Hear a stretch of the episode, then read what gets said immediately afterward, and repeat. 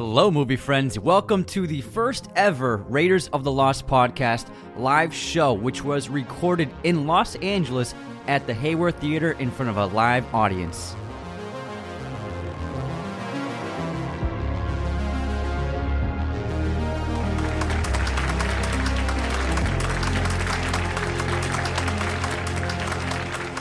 Come on. Who's not surprised? It took me. I, I came up with that opening like a week ago. I'm like, Also, I woke up in the morning. Great like, job on that. Thank you. Appreciate it. I have a genius idea, Anthony. Let me run it by you, and then I put it together. It's the peak of the show. Honestly, I don't think we can top that. So I hope you enjoyed that. If you don't like the rest of the show, it's fine. You can leave. But But we're very excited to be here. A lot of people came out from out of state. A lot of people drove out here, so we appreciate you. We also have 200 people watching right now on live stream. yeah, and people flew here. The boys flew from all, all over The the, country. Got the boys out here. I can't believe more than ten people showed up to this besides mom and dad, which wherever they are, make sure they're separated. Just kidding. Just kidding. They're fine in public. They're fine in public. But if you're, in case you don't know, we're performing live, but we're broadcasting around the world globally. 200 people tuning in around the world right now. We're chatting with them online Hey, as well, so we Hey, can Liv. see Hey, whatever everybody tuning in. So we're going to do a good job and engage with everybody in the audience as well as on stage. Oh, yeah. And we just hope we put on a good show. And we can't thank you enough for We also everyone. want to say hi to our grandmother. oh yeah, hey grandma. Hey, Clara. Clara's watching. 94 years old. Oh, but since she's watching on a computer, incredible. Love ya. How about we talk about Why how the show here. started? Why why we're here? If you told me three years ago that we'd be on stage performing a podcast in front of people, I'd be like, "What are you talking about, man? You're high." It's all because of 2020, honestly. It was the silver lining of 2020 and the lockdown of us starting the podcast. And at first, it was just you had like a broken table and we had curtains behind us and no set. Bedroom curtains. that Bedroom was the backdrop. Now look at us. it's pretty nice. It's know. pretty nice. Well, it was like one of those things that like you talk with your buds, like, "Hey, we should start that project someday," and you never do it. You never get to. Well, we around tried to it out. We tried it. We did a test, and I don't know what happened to that audio. I It's burned gone. it. You burned it. It's, it's, it's on fire. It's gone forever. And then like we had the opportunity with lockdown. Anthony lost all of his freelance work. I was broke. Sorry, pal.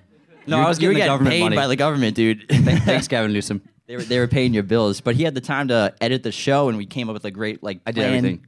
TikTok is the reason why we got a following. I'm sure who here discovered us from TikTok.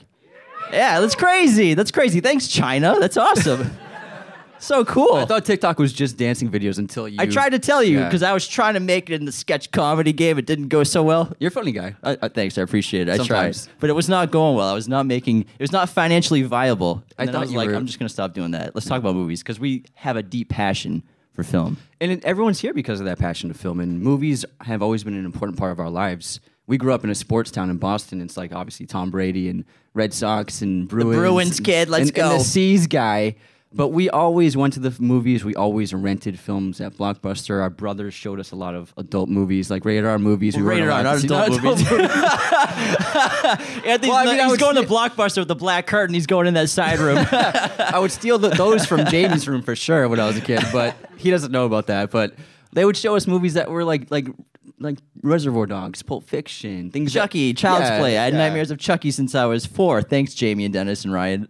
But I just remember films always being a special part of my life and just being transformed when I went to the films and it was just always an event. Like remember when going to the movies was like a thing. There was a sense of urgency. Like you had to get there to get a good seat. You had You to had to check early. the newspaper for the times that Check day, or call the theater. Are the tickets sold out? We can't go online. We can't select our seat anymore. We can't have the popcorn waiting for us when we get there. Just like I want my seat right there. I don't want anyone next to me. But now it's it's just different now than what it used to be. You know. Yeah, I miss that. I miss looking in the newspaper, and I miss like you, you're going to the theater, and it's an exciting thing to do. Oh, but know, it still yeah. is. It still is. It's still exciting, but Yeah. it's less of an event. I think because of social media and technology. But it's because still so- fun. th- because of streaming, it's kind of eliminated like that event of like always going to the movies to see a movie, unless it was on airing on TV or Here, or I'm you had a I'm gonna turn my chair so I can see you better. Yeah, I'm I hope you can see me. I'm gonna hurt my neck. But now there's so many things to watch on streaming. It kind of eliminates that like event type thing of going to the theaters every time. You know what I miss? Like the Tell me. real midnight screenings. Like you show up at like eleven, you camp out in a tent, you beat everyone there because you want to get a good seat to see the Dark Knight at midnight at twelve oh one. They don't do that anymore. They do the Wednesday screening, the Thursday screening. Starts It's- at it's 3 less p.m.. Exciting. I miss that because that was always a fun thing and like. like Chris Nolan changed that when he started doing the midnight screenings that like It started with Dark Knight, yeah, right. sell like ten million, make ten million dollars at midnight screening, which Who saw Dark. Knight at midnight? Same here. We saw the dorkiest thing. We went to a three a three showing for Dark Knight Rises. We saw Batman Begins, Dark Knight, Dark Knight Rises at midnight. Played at midnight. It was insane. it smelled like a locker room by the end of the night. That theater was disgusting. so bad. A bunch of sweaty dudes with towels on their shoulders. Like it was a mess. But God damn it, it was epic. but I missed that. But for film with us, I mean, we grew up. A lot of you know we have a big family. We have four older brothers, and I think movies are a great babysitter for sure. Mom and dad. I don't know how you raised us, mom and dad. Mom, you're an angel. You're a saint. We need to build a statue of you somewhere. Get your own holiday, not Mother's Day, just Janice Day. I, I think we should probably talk to the government about that. We, we can probably figure out something. we She can make deserves it it. But I mean, it starts like even mom's father, our grandfather. He he loved movies. He would always record on his VCR recorder, like movies on TV, On tape. So like he had a closet full of VHSs of all these movies, and you go over and sleep over, and he'd, show you Shogun Assassins, which was a five-hour Probably movie. shouldn't have watched that. But when we watched Kill Bill 2 and they watched Shogun Assassin in bed, I was like, I used to do that. it was great. Get ice cream, but even the commercials played. So I think like I, I I feel like we got that gene of loving film from him as well as you know going to the movies, the cliche. You know, divorced parents. The the boys go to the movies with dad on the weekends. Mom's making all the sandwiches during the week. and uh, bowling and movies. Bowling and the movies. weekends. But, But- I always loved going to the films. To the films. to the films. But for me, I was we were always big movie lovers, but it wasn't until I saw this film when I was like 17 and I didn't know much about it. I just liked the trailer. I never seen anything by that filmmaker before. I recognized the actor's name from something, but I was just drawn to the trailer and the poster. It was probably the first movie I saw by myself, and that's There'll Be Blood. And when that when I saw that film, within five minutes, I was just honestly transformed as a cinema goer. It made me look at films in a different way. And that movie in particular, when I watched that, after I watched it, I was like, that's what I want to do with my life, and I want to pursue this this this thing and try and find my way into that industry. And so, There'll Be Blood was like the main influence for me ever getting into film in a serious way, other than being like a casual moviegoer. I remember you were like writing screenplays when we were like 17, 18. I had like a typewriter as a 16 I was like getting into guitar. I'm like, I don't know what I'm gonna major in. I'm playing a lot of guitar. I'm playing elect- electric White. guitar. You're Yeah. watching There Will Be Blood in your film dungeon basement. Taxi driver. Like across the Oh, other room. well, then I had the Netflix 3D DVDs out at a time The thing. disc mailed to you, yeah. I would just burn through them. Explain Netflix mailing in case everyone forgot or Yeah, well, thought about it before in a while. before streaming, Netflix was just all by the mail. So you would order a DVD online, then they would ship it to you in like a little paper envelope, and you'd watch it and return it in the mailbox, and you'd leave it out, and then the mail person would just grab it and send it back in for you. But you could do up to three DVDs at a time, and I did, and I I watched like probably a thousand movies in a couple of years. Just I can attest to that. he definitely did. I had very few friends. he had uh, Goodfellas on loop for a week. I remember. It was Taxi Driver too. I missed that. Well, uh, what's crazy about Netflix is Blockbuster. I don't know if anyone knows. Could have bought Netflix for fifty million dollars. They offered to Blockbuster to buy it, and now obviously Blockbuster. And then they made a blockbuster TV show and canceled it. I think they did that on purpose. Probably. We know this is gonna fail. F it. Like, why not? But I, I miss that. I miss going to Blockbuster. If everyone Who is misses that- Blockbuster? Is anyone here too young that they don't remember? I loved going to Blockbusters. Friday night is a rainy weekend. No baseball games, no football games, no basketball. The the boys are going to Blockbuster. All six of us pick out three movies, two rated R that the twins are watching with the older brothers that mom and dad didn't know about. But I, I But miss what's that different- feeling? yeah, remember blocking down the rows. Yeah, because you would- DVDs you- behind the case. You select them now on, on a streaming app, but it's like when you go to Blockbuster, that was the movie you were stuck with for three days. So you had to. It was important to make the right choice, and you're just You're like stuck with it. You're stuck with it. it's So you- skipping, you're calling Nancy on Blockbuster. the late fees. But it was it was a special thing because when you chose the right movie, you put so much thought into it. You're like, this is my movie for the for the weekend. Then you discover weird things when you're at Blockbuster too. Oh, yeah, I but- miss that feeling. Now Yeah. we're just like it's kind of the same thing except digital now. When you're on Netflix, Yeah, but if there's you don't so like a many movie, you can choices. just move on. yeah, you, you got to go. Like you want to eat that popcorn that you got online, so you're gonna pick something. I miss when Netflix would, when uh, Blockbuster would have new releases and they'd have like a whole shelf of like Spider Man Two. You'd be like, Spider Man Two is at Blockbuster. Get there ASAP. We need to get one. I miss it, man. I, I would love to also talk about you know why film is important. Obviously, pretty much everyone here connects with film in a different way, or, or you're passionate about it. Especially the people who traveled so far to come here. We appreciate you so much making the journey here. But to us, film's always been just an ultimate form of communication. It's you know the the lo- the greatest form of creativity and art in humanity. I think you know storytelling's been passed down for since the start of civilization, even before then. And I think where we're at with film, we're so lucky to experience movies and to go to the theater and have that entire event like experience, even though it's changed a little bit. But even the luxury of being home and watching movies at home 24 7 whenever you want, we're so fortunate. I try to always remain grateful about that 24 7. Yeah, it really is just a contemporary art form because we actually went to the Academy Museum yesterday and they had a great exhibit showcasing the earliest versions of film in like the Lumiere brothers.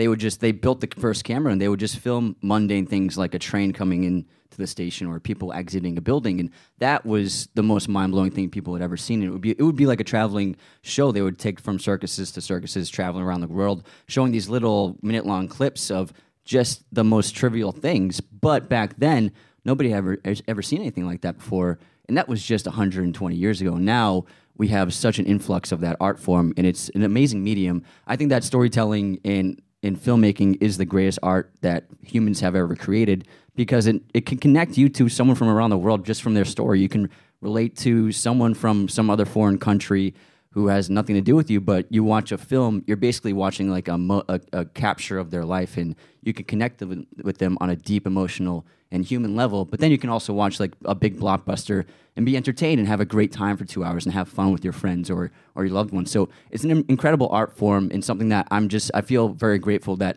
I live in a time in this world where we can just watch films and um, and just communicate through them as well. We're so lucky. It's like an artifact of history too. There's so many movies that show you what life was like in a certain era. You can read history books, you can read novels that people write that went through things, but I think visually watching something like Schindler's List or Saving Private Ryan, 12 Years a Slave, these movies really connect us to the past and how far humanity's come in civil John Wick as well.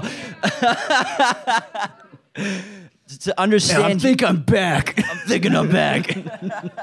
yeah, the, Jo- I'm trying to do the John Wick hair right now. you got the Chalamet hair. the Chalamet? No, I don't know about that. Who's That's- got? He, does he have the Chalamet hair? Yeah. Uh, woo! Thank you. I'm, sh- I'm blushing now. but it's like a time machine film, and that's why I love it so much. You really can understand what the past is like, or what events were like, or, or put yourself in someone's shoes really accurately to put yourself in that position and really understand the world and where we're at right now, whether it's a movie that takes place in the 12th century or the 1800s or, or present day. Yeah, absolutely. And it's turned into our own thing. Like we made a film when we were 20. We didn't know what we were doing. Uh, and we, it was a feature film. It's an hour long, hour and a half long, and it's online. But I, You I, I anywhere, privated no. it. But it was I deleted that off the we, internet. but we just couldn't help but like want to tell our own story, and it's something we've always been drawn to. And we just had the amazing experience of making our own short film this past month, which, which went so well, and we're very proud of it. It was called Midnight Ruin, and uh, we actually showed it to a couple of our, our friends yesterday, a little private screening, and it, it was just like vindicated like my love for film for filmmaking, and you know the podcast has been an amazing thing that happened to in our lives to be able to do this full time as our jobs, and it's allowing us to pursue actually making the creative endeavor of making films, which is so important to us. Yeah, the goal wasn't to make a f- podcast when we were like 15. Like we should make a podcast. That wasn't even a thing. That wasn't even a thing at all. And the goal has always been a trajectory and a career towards making movies for a living. That's the dream and that's the passion. That's the goal. And whatever avenue gets us there, gets us there. And the the podcast was so incredible because you could say like s- somewhat creatively, sort of in a slump, and you just get lost in kind of like your mid 20s. I felt for me personally, not not not you. It was this emo face. Yeah. Too much Good Charlotte playing in the background.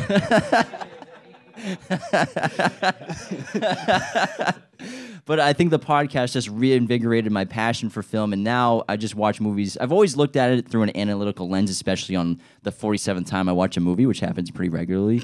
But now it's just more Uh, looking at it from the perspective of the filmmakers, which I think is really fascinating to just see what they're trying to make from behind the scenes always, but always trying to enjoy it as a viewer the first time, but second, third viewings, always critiquing or analyzing or trying to figure out how they do stuff to try to influence if I want to do something like that in the future. Yeah, and I think everyone has a story to tell. Everyone can be a filmmaker. Everyone can be a storyteller or a writer because everybody's life is valid. Everyone has a complex, you know, thing going on. So everyone can tell a, a story on their own. Everyone here could tell, make a movie for sure. But I think we grew up. I'm gonna say I think we grew up in the golden age of like studio blockbuster films, and I feel really lucky because we went to the movies so much. But I mean, blockbusters nowadays oftentimes they they feel kind of redundant and they're kind of becoming a little corporatized. But when we grew up, it was like Pirates of the Caribbean, Harry Potter, Gladiator, Lord, Lord of the Rings. We grew up with Lord of the Rings. How lucky were Isn't that- we? Isn't that fucking and it was lit? not tainted. It was Yeah. not tainted. Kill Bills. I mean, the Jason Bourne movies, they are some of the best action movies, except for the fourth one, obviously. But they're just all perfect movies. The Spider Man's Gladiator. I mean, we, we went to the movies, we went to the cinema and saw Gladiator in person. Like, these, these are movies that, like, I still like feel like I I'm so I feel so grateful that I grew up watching like Lord of the Rings. I have no idea what theaters. Lord of the Rings was, but I, th- I remember we were at the movies with Dad, seeing another movie. But then remember they had the big cut cardboard cutouts, and I was like, "What are these Hobbit things or whatever?" I didn't know what a Hobbit was, but I was like, what They're are these people, dudes? Jim. They're what not are these things. dudes right here? And this tall, Canceled. Ten minutes in, he's already done.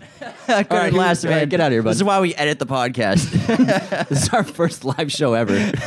That's why. I said hot, yeah. Anyways, but I was curious, and then we saw it, and I was just blown away. And it's one of those franchises that I've always adored, and the most watched films of my life probably are Lord of the Rings. But that's something that film, going to the theater and seeing that in person, it just changed my trajectory of my love for film. And I wouldn't maybe have that passion for Lord of the Rings if I didn't, or these franchises if we didn't see them in theaters. That's why I think streaming is so many pros and cons. But the con of not experiencing it as an event Yeah. kind of limits the love that you can feel for a project. But I, I do. I, I miss the creativity in the in the difference of franchises. How they all were just like their own thing. I mean, you, there's a Sherlock Holmes franchise. You know, I mean, National Treasure, I Am Legend. These are great big movies. Spielberg had some great hits. Minority Report, uh, War He's of had the a couple hits. couple hits in the 2000s. And then, but and I feel like the early superhero films of the 2000s, the Batman movies with Nolan, and then Sam Raimi Spider-Man movies.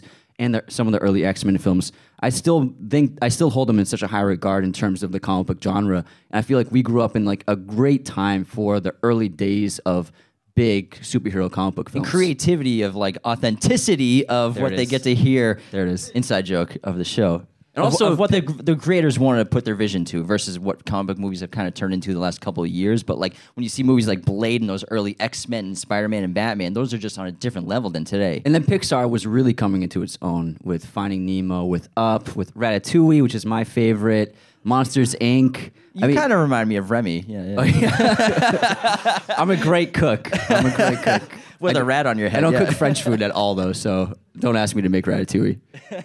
but I just feel lucky that we grew up in an age because now nowadays films are definitely corporatized. You know, there's a few companies own everything. AT and T and Disney basically owns everything nowadays. But back then, it was the beginning days of that. You know, these the studios were oh, we can make a hundred million dollars, we can make three hundred million dollars with this property. So the 2000s really were the leading the course towards the corporate corporatization of film nowadays.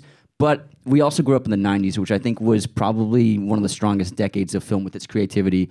Every film was its own thing, and there was never anything repetitive. There were no legacy sequels. There were no origin stories. There were no reboots I'm sure there's an origin story in there somewhere. somewhere, somewhere. But I think that the corporatization in the streaming days of, of that we're in now, they're kind of eliminating some of the, the artistic integrity of filmmaking. And artistic films are still getting made, obviously, but I think they're getting seen less and less than ever before. A lot of the great independent films that came out this year made very low box office compared to everything else. And obviously, these never were big box office hits, but you want those movies to make about 20, 25 million. The, the really big standout success from 2022 was obviously Everything Everywhere All at Once, which was a wonderful film and I love.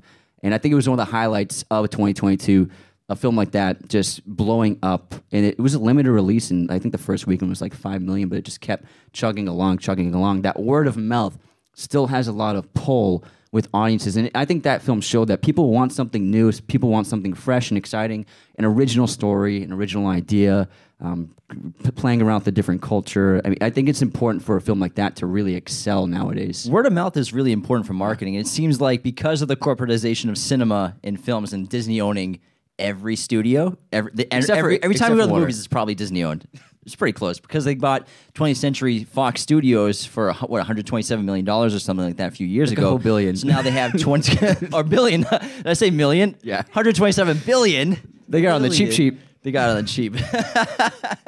well, ev- almost every time you go to the movies, ha- there's a good chance it's going to be a Disney film, even if it says 20th Century Studios. Well, Avatar's now. a Disney film, yeah. Avatar's a Disney film now, but I think A24 is such an important studio Yeah. to keep making great independent films without the corporate overlords looking over their scripts and everything and their productions and obviously they've been offered to be purchased from Apple. Apple Yeah. for like a billion dollars, which I'm sure like if you started that company, like a billion dollars sounds really cool. Like a, a- million dollars sounds cool, but a billion dollars Social network cooler. reference. Let me finish the reference. Sorry. Never lets me finish the quotes. We all know you're smart and you know movies, guy. All right, we get it. You know the quote. Congratulations. I get so excited. I know you do. you can't hold it in. Whenever we do trivia on the show, he's like answers immediately. I'm like, what about everyone listening? Sorry, I'm selfish. they want to guess. They're probably. I guarantee everyone who listens to trivia when Ans- Anthony answers like, oh man, I wanted a minute to. Here we go. you, got, you gotta pause. You gotta pause the episode before Anthony answers. Sorry, guys.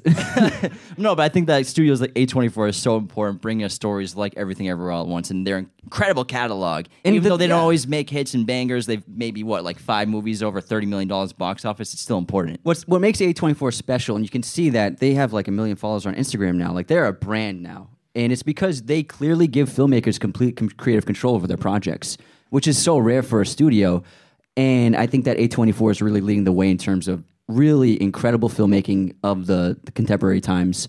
And it's something like when you see an A24 film, you know it's going to be different. You know it's going to be special, even if it's not quite up to par with everything else they make. But you know it's going to be something that you're not going to see from the other studios. I think it's, they're super important right now.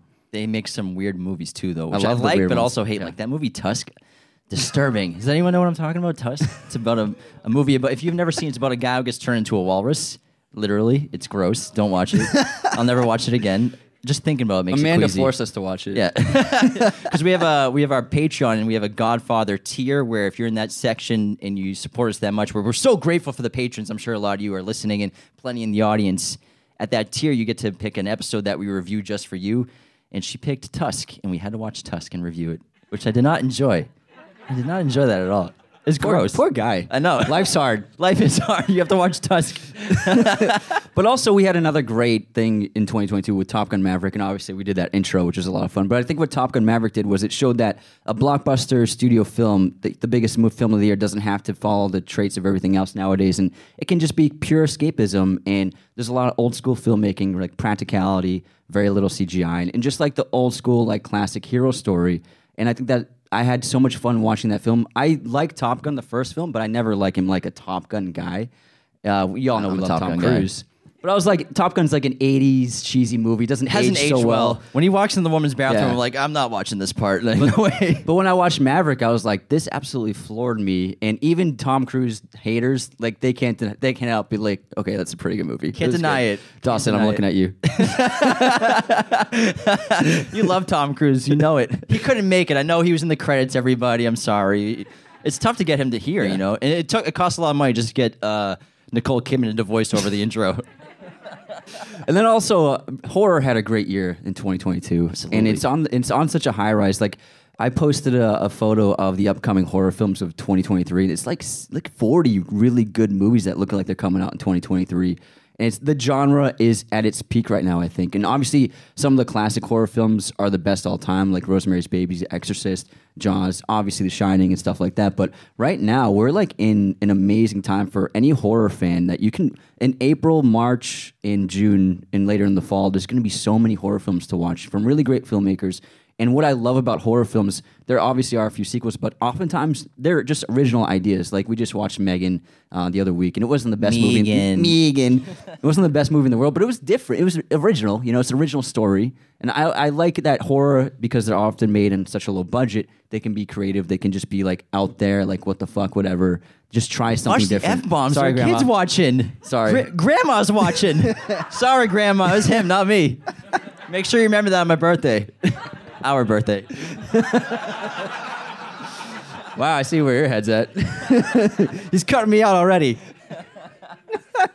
but as a horror fan, I'm really excited for the next for the next year of films. Yeah, I mean, I love the, the studios right now working. A24, obviously, again, great horror films, and Blumhouse as well. Just bringing back what I think is so important is the psychological horror, which we lost kind of in the 90s when we had a lot of slasher coming slasher movies Well, in the coming back. 2000s with the torture porn, porn yeah, the, movies. yeah, The, the gore was Yeah. crazy in the 2000s, which I understand and I like some of it. To, sometimes it's a bit much, but I understand it's necessary for the genre. Even movies like Terrifier, Terrifier 2, I get why it has to be in the genre. I will watch them someday, loaded, so I can sit through it. But I think it's important for the genre, but to bring back the psychological horror from the great films like Rosemary's Baby and The Shining, films like Get Out recently, and, and even just fun movies like Ready or Not, where it's just a crazy idea. It's so important to get Happy those Death out. Day. Yeah, Happy Yeah. Death Day. But horror, the genre, is the strongest it's been easily since the 70s. It might even surpass the 70s pretty soon. And there was someone like Ari Aster. I can't wait for Beau is Afraid because his first, his last two films have been fantastic with Hereditary and Midsommar,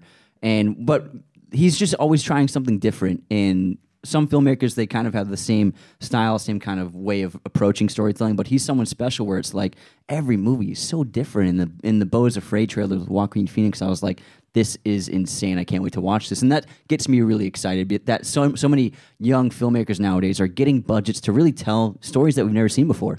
my favorite directors are probably people that are so effective at creating their own tone in a movie, which is kind of hard to describe sometimes. But it's like when you're watching their movie, you know it's been directed by them. You feel like you're in a different atmosphere or, or environment. Like Stanley Kubrick was always so effective at creating his own tone. Like Yorgos Lanthimos is somebody I think contemporary that kind of is in that genre as well. It's like excellent at creating tone. You know you're watching a Chris Nolan movie. You know you're watching a Jordan Peele movie. But I think also Ari Aster is one of those filmmakers that really captures a tone so effectively to kind of transport you into his his own world, his own bubble. wh- Whoever the filmmaker is, is there's really only a couple handfuls I think that can do that, but those are some of my favorites. Yeah, auteurism. Yeah, like they're auteurs. You, when you're watching a movie by them, you know it's that filmmaker. Tarantino's like, and also like it depends on the cameras they use, the lenses they use, the kind of film stock if they're shooting on film, but also the digital camera if they're using certain kind of digital camera. But th- those those are really great storytellers. When you're watching, like Wes Anderson is definitely one where Oh, you 100% know it's a Wes Anderson You know it's a movie. Wes Anderson movie going into it, and when you're watching, Owen Wilson's in it. Wow. wow. Wow! but we have a lot of great movies coming out next year. I mean, uh, Wes Anderson has a movie coming out with Asteroid City. he, he just cast everybody in Hollywood for that. Just everyone. More. me, everyone. More. Nolan with Oppenheimer as I, well. I think we all know that we're excited, the most excited for Oppenheimer because we talk about it pretty much every episode. we talk about Nolan all the time. Yeah, but with, with Christopher Nolan, he's I think he's still like the only filmmaker of his day that no matter what the movie is, his fans are going to turn out. And the, the, he, like, he made a World War II movie that made almost five hundred million dollars, and like he can get butts in seats better than anyone can. Not even Spielberg can do that anymore. And there's something special about Chris Nolan, and I have a high hopes for Oppenheimer. I just read a Jordan Peele um, transcript from a podcast he was on saying that it's his most anticipated movie of next year. Excellent taste in film, Jordan Yeah, Peele. he's a smart guy. but with Nolan, you know you're getting something different on the large scale, which nobody else really does for the because he's making a 250 million dollar movie uh, with the best artists and craftsmanship possible, and shooting in the highest quality format of film that you can possibly do with the IMAX film. And I think his fans understand, like, you know what? Even if it, you can't hear the sound perfectly, Jacob, You got to be in IMAX, all right? Go to IMAX. That's why. He doesn't care about if you're watching somewhere else. You got to go to IMAX. Sometimes his movies are loud. Yeah. Jacob still- hates it. Jacob's our sound engineer for the show, so everyone give him a round of him a applause. He's the reason why we sound We good. flew him out from Atlanta. Welcome, bud. We're so happy you're here. He makes it sound like buttery and smooth. Yeah, so smooth. He, he deepens your nasally voice. Like nasally voice. Some people say it sound like Aladdin. If I get it, I get it now. But Nolan, I think with Oppenheimer, if this turns out to be as special as it looks just from the trailer, I think he's going to be considered an all timer with that film. He's already an all timer. Because this will be his tenth film, but he's he's made you know a, a few studio films, but like now that would be his like fourth like creatively original film, and I think that will put him on the spectrum of like talking about Nolan in the same conversation as someone like uh, Stanley Kubrick. Well, what I think was so special about Nolan, even though he's made three Batman movies and other other big projects, I think So many. The, original, I, having an original IP make almost a billion dollars with films like Inception, Yeah. Interstellar made a ton of money, even though it was written by his brother. But still, the original IP in a world of IP obsession from studios where all they want to do is buy an IP up and make 17 origin stories out of it, make a TV series on their streaming platforms, reboot legacy characters coming back at the end of the film for the same old jokes, and kind of just the rise, the origin movies. I think in a world full of obsessiveness over IPs to try to get as much money out of a out of an old title Property, or yeah. property as much as possible from these studios, someone like Chris Nolan, he doesn't care. He doesn't need an IP. Obviously, he did the IP with Batman, but to make original projects, original ideas that make as much money as a Marvel movie is absolutely insane. It shows how much power he has as a filmmaker, and I think he's still one of he's one of my favorite all time for sure. He's the, I think he's he has the most power than anyone because he has complete creative control over his projects. No, and very few filmmakers get that He wants three hundred million dollars and do whatever the hell he wants, Yeah. and he's gonna blow up a nuclear bomb, and no one's gonna say anything about it. he didn't really blow up. He a didn't do it. He didn't really do it. I don't think. I don't know. Well, I, my guess is that he created a bunch of different sized explosions to try and emulate what exactly that explosion did look like, and shooting on miniatures, shooting on small sets, and even larger scale miniatures to capture the aesthetic of it, but not actually using a nuclear Yeah, fusion. my guess is he made like a miniature giant city to maybe and then use the types of practical effects to make it seem like the mushroom cloud and everything like that. Oh yeah, all all real. He didn't really do it. That's a war crime. He'd be in jail. He'd do it. Just he would do it. I'll just do it somewhere safe, like in the desert. It's no big deal. Blow up a nu- blow up a nuke. But we do have some really great uh, new franchises. I think, I think John Wick is a really great new franchise that's creative, it's original. And I watched that fourth trailer for John Wick 4. So I've been doing this thing. I've been trying to watch trailers in the theaters first rather than online. And it because I remember when I was a kid and you, you could only watch the trailers in, in the cinema. And it was like a special thing, like, whoa, what is that movie? And so now the experience, yeah. yeah, like I did the same thing with Evil Dead Rise. I waited until we were I was in the theater to watch that trailer, and I hadn't seen the John Wick trailer for like two weeks, and then I we, I went to see a film, and then that John Wick trailer played, and you were with me, and we were like, "Holy fuck, that looks insane!" Grandma, sorry, that's him again. sorry. But I, I, I really enjoy like that that franchise. Look like looks like it's getting uh, bigger, more artistic, more creative More origin more stories.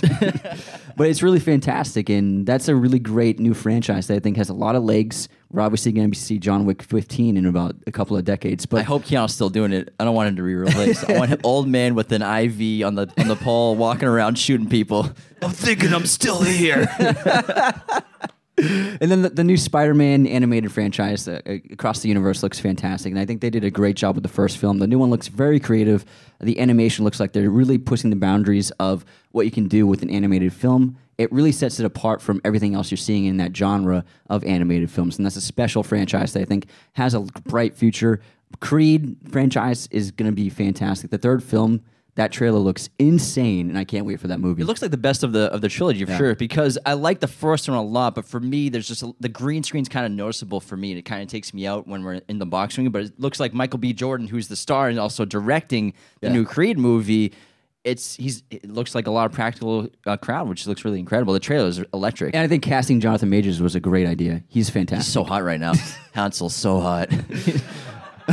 but Evil Evil Dead has a lot of legs with this new trailer. Then Wonka looks like it might be a, tr- a franchise Oh soon. yeah, Timmy, come on, guy.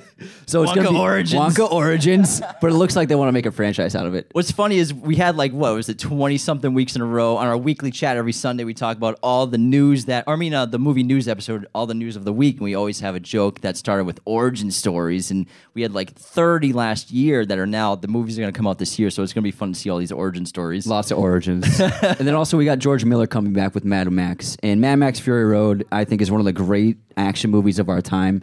I saw that film, yeah, and it- Masterpiece. It, absolutely blew me away. I'd never seen anything like it before, and the filmmaking practicality, because we're so inundated with CGI to see actual stunt work on a huge scale like that, to not just be like, oh, we're just gonna do a couple things in front of the camera, then CGI the rest in the background. Like, no, we're actually gonna do everything and just CGI maybe a couple of things. And the, most of the CGI in Mad Max Fury Road is they were just CGI mountains in the backgrounds to make it look like a different kind of looking desert from where they actually shot. That was like the heavy use of CGI in that film, and I love that. That's like, I mean, the namesake of the show, Indiana Jones. The practical stunt work in that film, the huge sets, the epicness of it. It's you can tell that it's not fake. You can tell that people are actually doing this. And it really makes a difference. And so I can't wait for Mad Max: The Wasteland, which is going to be Furiosa Origins. but- Furiosa origins, yeah, with But it- Anya Taylor Joy, yeah, right? yeah, Anya Taylor Joy, and then Chris Hemsworth is going to be playing the villain. So I'm very curious to be to see that film. I'm because uh, uh, Mad Max Fury Road I think was 2014, so it's been quite a while. Yeah, you're right. So George Miller, I'm sure, has been cooking up something special. Was it that long? Well, I, I love the fact that obviously he made the Mad Max movies with Mel Gibson a long time ago, but he had this crazy vision. It was never really to bring it to fulfillment until now with technology and, and the effects that we can do now with the with filmmaking. And so it's incredible to, to stick to your guns for four decades and to finally creatively make what you've always been envisioning for decades. Yeah, and all, it's not just like CGI and visual effects, but like back then, like it's just like a practicality of filming. Like now they have all these crazy rigs. You can use cranes, steady cams, like so many things you can do practically to film a movie. Like we were at the Academy Museum yesterday and we saw they had a Godfather uh, exhibit, and they showed Best the, part of the museum. It's, it's incredible. and they had a, on display the actual camera they filmed the movies on, and it's like this big iron ca- cast iron, super heavy, bulky camera setup, and that's what they were using in the '60s and '70s and '50s. Like you couldn't do much with that, and so that George Miller was even able to pull off really cool action sequences with these bulky cameras with very limited tools at his disposal to still do that back then was really special. But now he has complete free reign to really do what he has in his mind and create that on screen, which is special. Also, his wife is the editor of the films, and she Mad Max Fury Road is like one of the best edited movies I've ever seen. got in an Oscar life. for that. Yeah, she won the Oscar as well. Yeah. So, and also he got to put a mask on Tom Hardy, which for some reason directors love doing. I don't know why. I mean, he's got great eyes, but you Yeah, those Bane, lips on camera. Come on. Yeah, But speaking of 2023, obviously, Dune. Dune. Dune. Here it is. Dune reference of this. Dune Let's reference of the show. go. Who's excited for Dune 2? Come on, Dune Part 2. Very excited. We love that. I can't Oh, wait yeah. for that. But also, speaking of practical effects and stunts, Mission Impossible 7.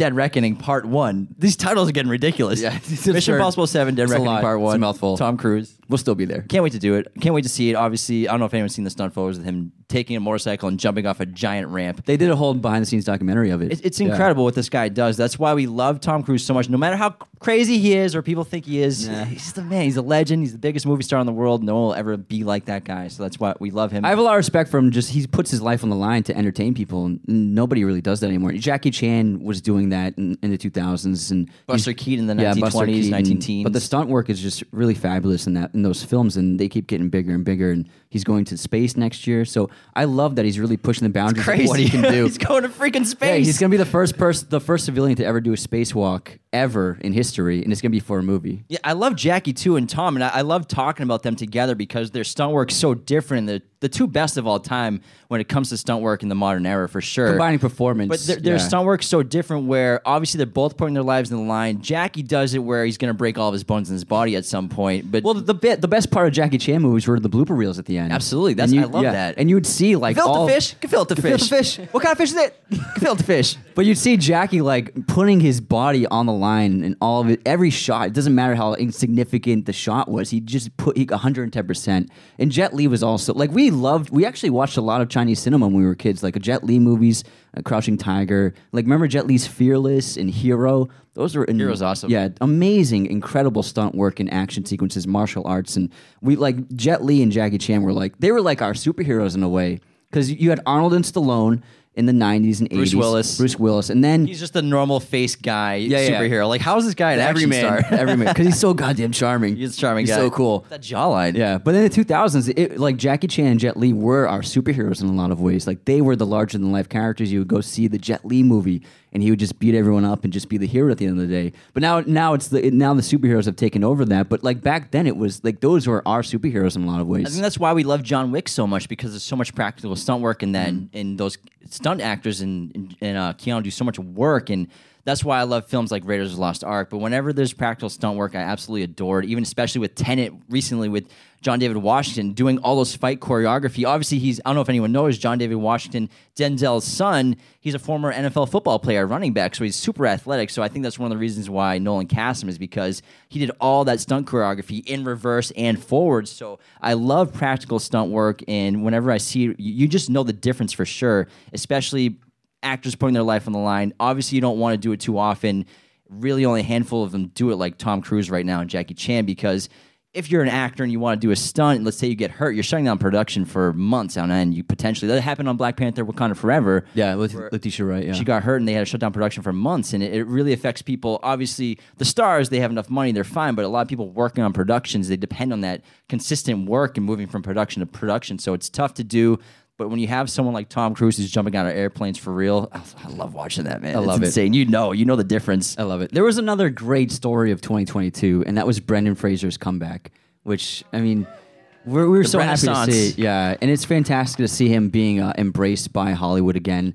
And we grew up on his films. And I mean, the first Mummy movie was a childhood favorite of ours. That we wore that. Still a VHS favorite. out. What are you Yeah. talking about? Yeah, yeah, Adult still a favorite. favorite.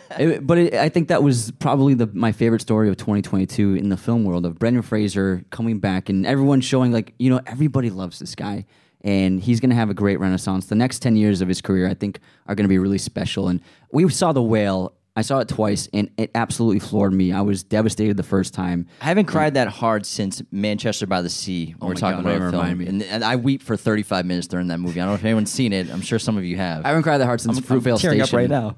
Yeah, Fruitvale Station did it for me, man. But- Fruitvale Station we saw, and on the way home, Ant- well, Anthony was crying. Obviously, the last ten minutes, if anyone's seen it, it's uh, Michael B. Jordan. It was like kind of his big break film. Ryan after- Coogler and Ryan Coogler directing thing, yeah. together, so it was like their first big movie together.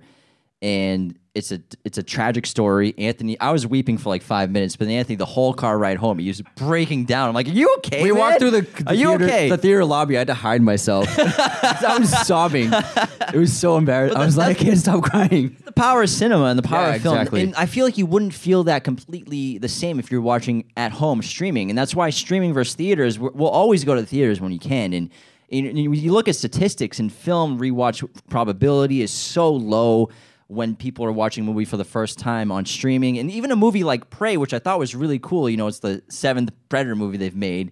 And I, I liked it a lot, but the rewatch value on va- value on that's pretty low for me because I didn't experience in theater in theaters. So yeah, last year there were two really good streaming movies. That one and All Quiet on the Western Front. And both times, within a few minutes, we both turned to each other. We were like, "Oh, we wish we were in a theater right Yeah. now," because it kind of took away the like the magnetism of the film, especially the filmmaking of All Quiet on the Western Front, which was really magnificent and huge and incredible. And I felt like I was missing the experience watching it on my couch. And I, I prefer, like, hopefully Netflix and Amazon has, has actually made a commitment to doing theatrical releases for at least a couple of weeks before they release it on their app. Hopefully, more of these streaming services can be like, you know what, let's do a theatrical release. They can release at the same time. But for me, I feel like I'm missing something when I'm watching it at home. I think the TV, the small screen, is for TV shows is perfectly fine, but I felt like I was missing so much watching it just on. I mean, we have a 52 inch TV. It was it's nothing compared nice. to It's 55 actually. it's nothing compared to a, a huge theater. Because I mean, I mean the, the special experience of like sitting with a bunch of strangers in a dark room, watching something and experiencing it live. Uh, it's just something special about that. And I, I mean, I like you, man, but I like to watch Thanks, it with man. the crowd too. it. I like a crowd around me. You're an okay guy. You don't like a crowd around you. You want to be empty in a theater by yourself. As soon as if someone fidgets in their chair, you're like, "Can you please stop moving, sir?" Let's be honest, Anthony. Let's be honest. Come on. You No. wanted the empty theater to yourself, or you can move all want they want. It's you just want it noise. packed with mannequins, no one moving. Well, I swear to God, last week I went to the movies and this lady had her phone up like this, texting. Like she rose it up, so like she wanted everyone to see she was texting. I don't know. I, I What was she I- writing? Do you remember? Could you I see don't, it? I don't know. I just I politely asked her to put her phone away. She's probably like, "I'm at the movies right now." I was very nice, but I am the person who I'll give you a minute if you're talking to be like, hey, sh- sh- be quiet. He's actually a good person to go to theaters with because he'll do that and you don't have to. you get a little embarrassed after, but he'll be like, "Can you stop?" Well, you know what? I, I do the I do the glare if I can. I'll just like, the glare. but you know what's it's like when you ask someone to keep it down or to put their phone away, they look at you like you have eight heads. They look at you like you're a crazy person. How could you? It's like we just watched a three minute ad of the theater asking you to not to use your phone and not to talk. But I'm crazy because I'm politely asking you not to be making noise. I get it. But the thing with streaming versus theaters is I think a problem with a lot of these corporations buying these studios and making these movies specifically for streaming, of course, because of the lockdowns and the pandemic. Studios were kind of like thinking They were the panicking. fly. They you didn't know what they're was They're gonna trying to figure it out. There was no future. Same day in theaters as streaming. Do we do streaming only? Is this going to be forever? Are people ever going to go back to the theaters? Thank God people are going back to the theaters. Box office is getting there. We were at like in the high 40s of million, I mean billions per year right before the lockdown. Like I think 2019 it was like 47 billion global box I believe it was the best year of Huge. film. Well, every year was the best year Yeah. Mm-hmm. of film for like 10 years straight. And then lockdown, we're right now. It's like tw- Bitcoin. 2022. I lost all my money on Bitcoin.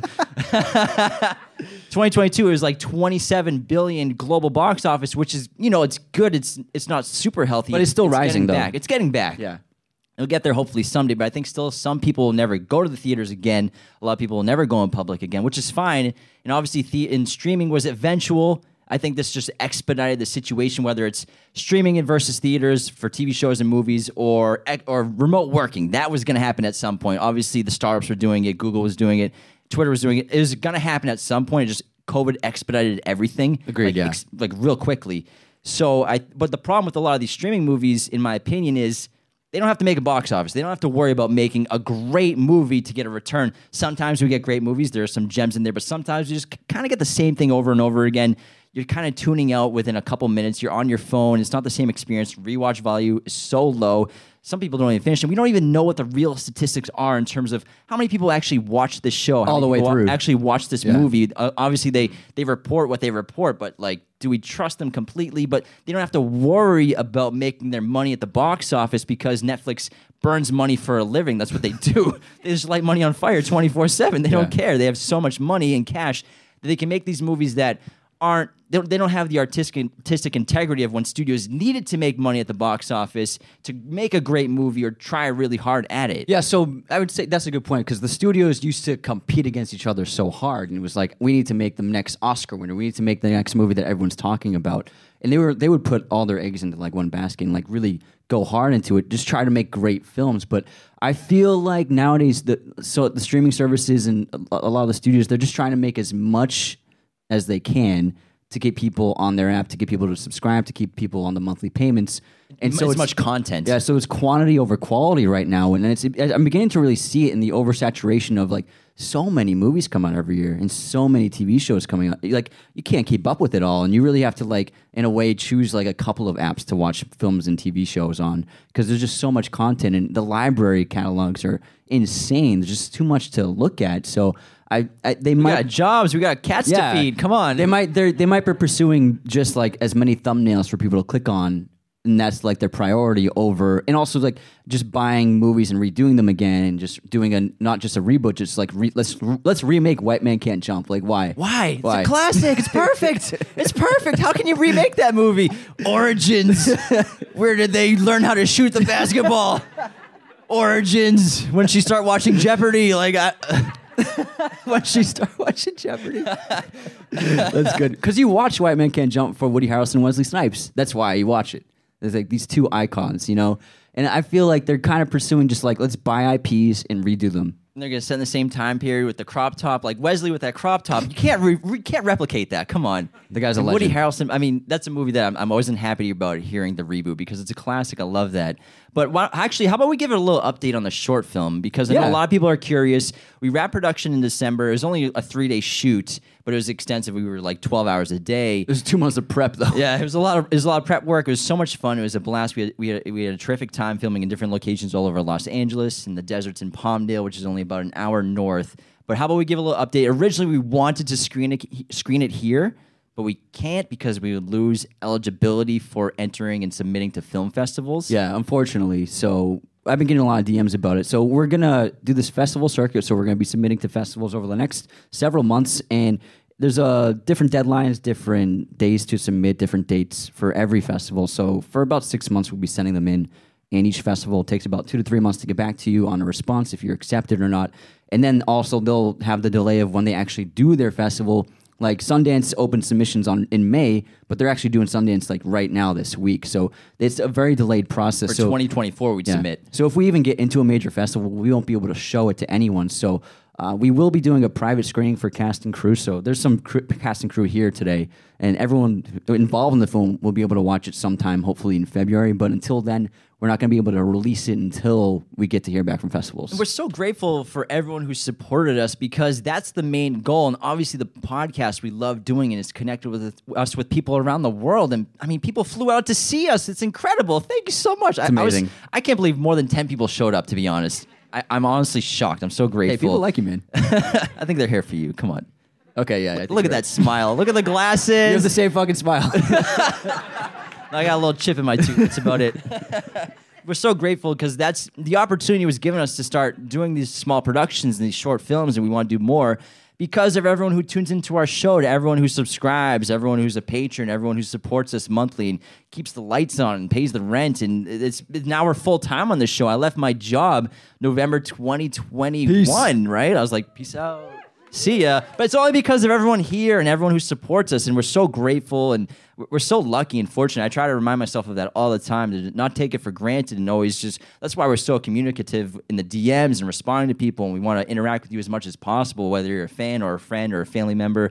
But you gave us the opportunity to start our business and start Mirror Image Productions, which is the main belt of, of Raiders of Lost The podcast, umbrella. and start making short films. And we found use for our random IMDb knowledge. exactly. Because when I was a kid, when I begot, became obsessed with films, I would just go on IMDb and Wikipedia, and I'd become like an expert on like Joe Pesci and like random, sh- random What stuff. was Joe Pesci up to in 1990? Goodfellas and Home Alone At the Whoa, same wow, time? the same year. That's crazy. Great fun fact for today. Well, the funny thing is about the podcast is this is what we used to do in the kitchen every morning. We'd Yeah. be like making coffee, be like, "Hey, did you hear about uh, Chris Nolan's new movie?" it's the Uh, once upon a time the meme. Like, oop, oop. I can't whistle, but What? You get what I'm You saying. lost me. You lost You me. get what I'm saying. Southern Run a whistle. Leo in Once Upon a Time in Hollywood when they're Oh, watching okay, oh, FBI. yeah. Wait, wait, wait. That's a good guy. It's a good guy.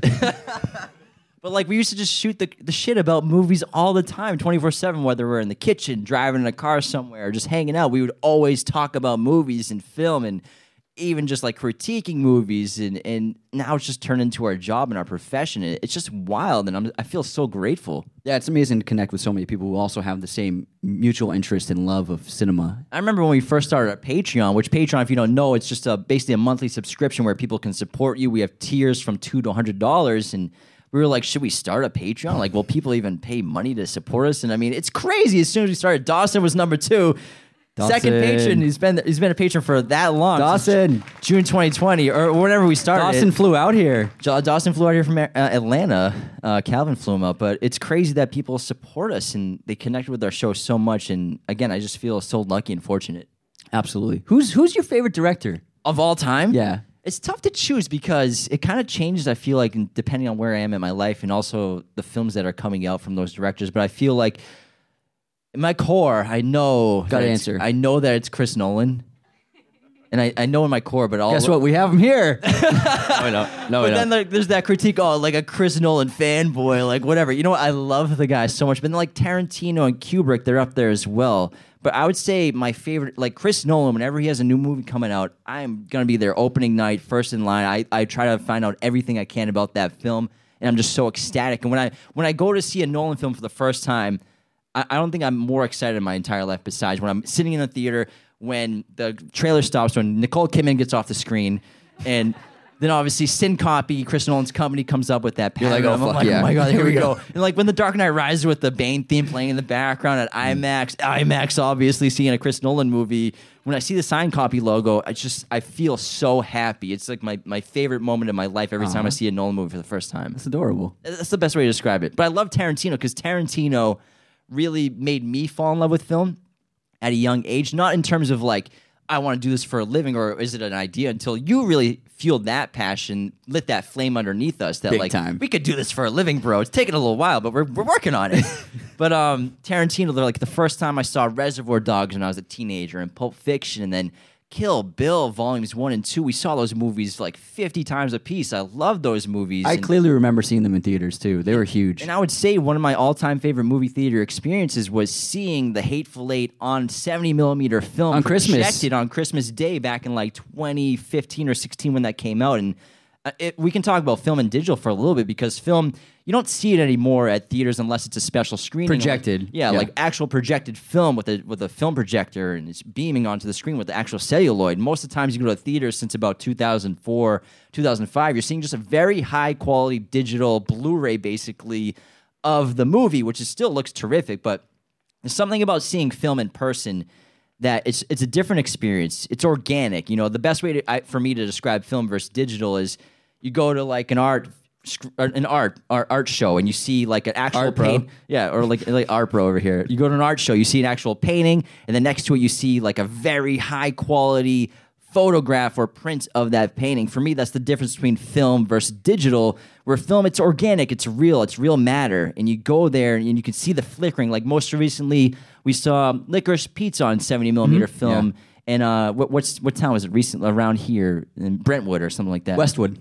The Westwood Theater over there. Beautiful, gorgeous, but like you see the flickering, you can you can hear the reel before it starts, before the movie starts, and you just know it's a different experience. Same thing when I saw Dunkirk in 70 millimeter. Same thing when I saw Interstellar in 35 millimeter. Whenever I see film projected, it's just a different experience. So I, I think digital and film, there's a huge difference. And I love when filmmakers like Tarantino, Scorsese, Nolan, Jordan Peele now are trying to keep filmmaking alive in terms of using film and using celluloid, shooting on IMAX cameras, 35 millimeter or 70, 70 millimeter, depending on the size of the frame and the celluloid. I think it's so important to keep that alive. And those guys are so integral to the future of film. And obviously, there are filmmakers like David Fincher who use digital in an amazing way and better than anyone. And I think Stanley Kubrick, if he was still making films today, would be shooting on digital because of the absolute control you have to be able to. Because they can put the screens in Video Village and when you're shooting on film, but it's not exactly 100 percent what it's going to look like. And What's the video village, village tell everyone? it's just like a, a big setup of video screens of like what you're filming and, and even with a film camera even though it's shooting on film it can translate digitally like what the image will look like basically even though it's, gon- it hasn't even been processed Yeah, yet. so on set, video village is Yeah. where the, s- the prompters are on the screens for everyone to see what you were just filming or filming right now. But digital filmmaking has come a long way, and in- David Fincher, I mean, he he was using HD back in with Zodiac. That was HD photography. With- Even Danny Boyle with 28 Yeah. Days Later, that was on those DV digital Yeah. cameras. I don't even, it was like, what, 1280p HD? yeah, it wasn't even full true HD. So even if you're a great filmmaker, you can still make a, an excellent film and make it look good.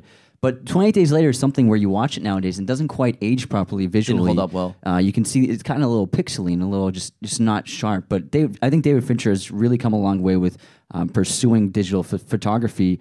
He makes it look incredible, but also I find like a flatness to the image of digital for most other filmmakers, and and oftentimes I'll, when I watch digital cinematography, it just feels like a little too much like I'm watching TV. But with film, it has the texture, it has the grain. It's an actual physical thing that's creating the image, and it almost has like this tangible, three dimensional quality to it, especially when you're watching it lit up on a projector with motion. And there's something special about that. And even when you look at a film photograph, there's still something different about it when you compare it to a digital photograph or like an iPhone photograph or even something like a disposable camera. There ha- there's a different quality to it. And when I watch a film that's actually shot on film, and if you're lucky enough to see it projected onto film, it makes all the difference in the world and it really showcases like the power of that imagery and, and also there's something special about when you're shooting on film you don't know what it's going to look like the next day until you get the dailies and it's the, the film especially in the before they had video village before they could see it it was all basically guesswork and estimation with cinematographers and DPs and gaffers and the, and the directors being like, I guess this will look good. We'll see what happens tomorrow when we get the footage back after it's processed. So there's really spe- something special about them. Every shot, you're like taking a chance.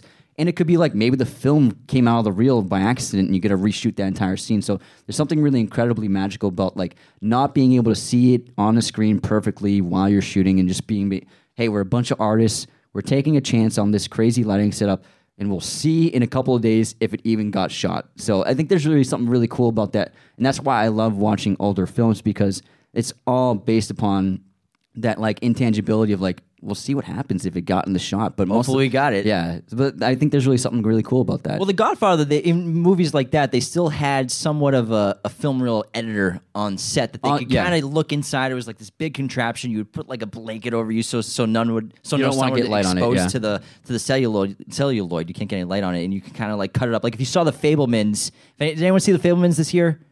Couple people. Those were my favorite movies great. of the year. He used this little film reel editor. They kind of had something like that for movie sets that were shooting on film in the 70s. It wasn't super common to use, but they still had kind of an editing system to see and make sure they got footage on set of movies they were filming, but still wasn't perfect. But that's kind of what adds to those old films in the 70s and the 80s. And I think 70s is still probably the best era of film and the best decade of film because it was just, a, and, and music as well. Like mom and dad, you had the best era of music. I'm, I'm, I'm so jealous you grew up in the 70s. Disco. Like, not even just disco, but rock and roll. Classic Same thing with yeah. film. The film in the 70s was so incredible, but I think there's something to it different. There's kind of like the Wild West of filmmaking it for a while. it's special. There's nothing like it to this day.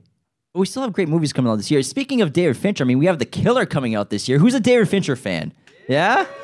I'm so excited about this movie. Michael Fassbender playing an assassin who's questioning his psychology, his Sign me up. psychological headspace. It Sign me up. Sounds, inc- sounds incredible. I think they're a perfect pair, Fassbender and Fincher. And Fassbender, right now, if you don't know, he's a race car driver, and he had like three months off, and he managed to be able to work it into his window to do this film.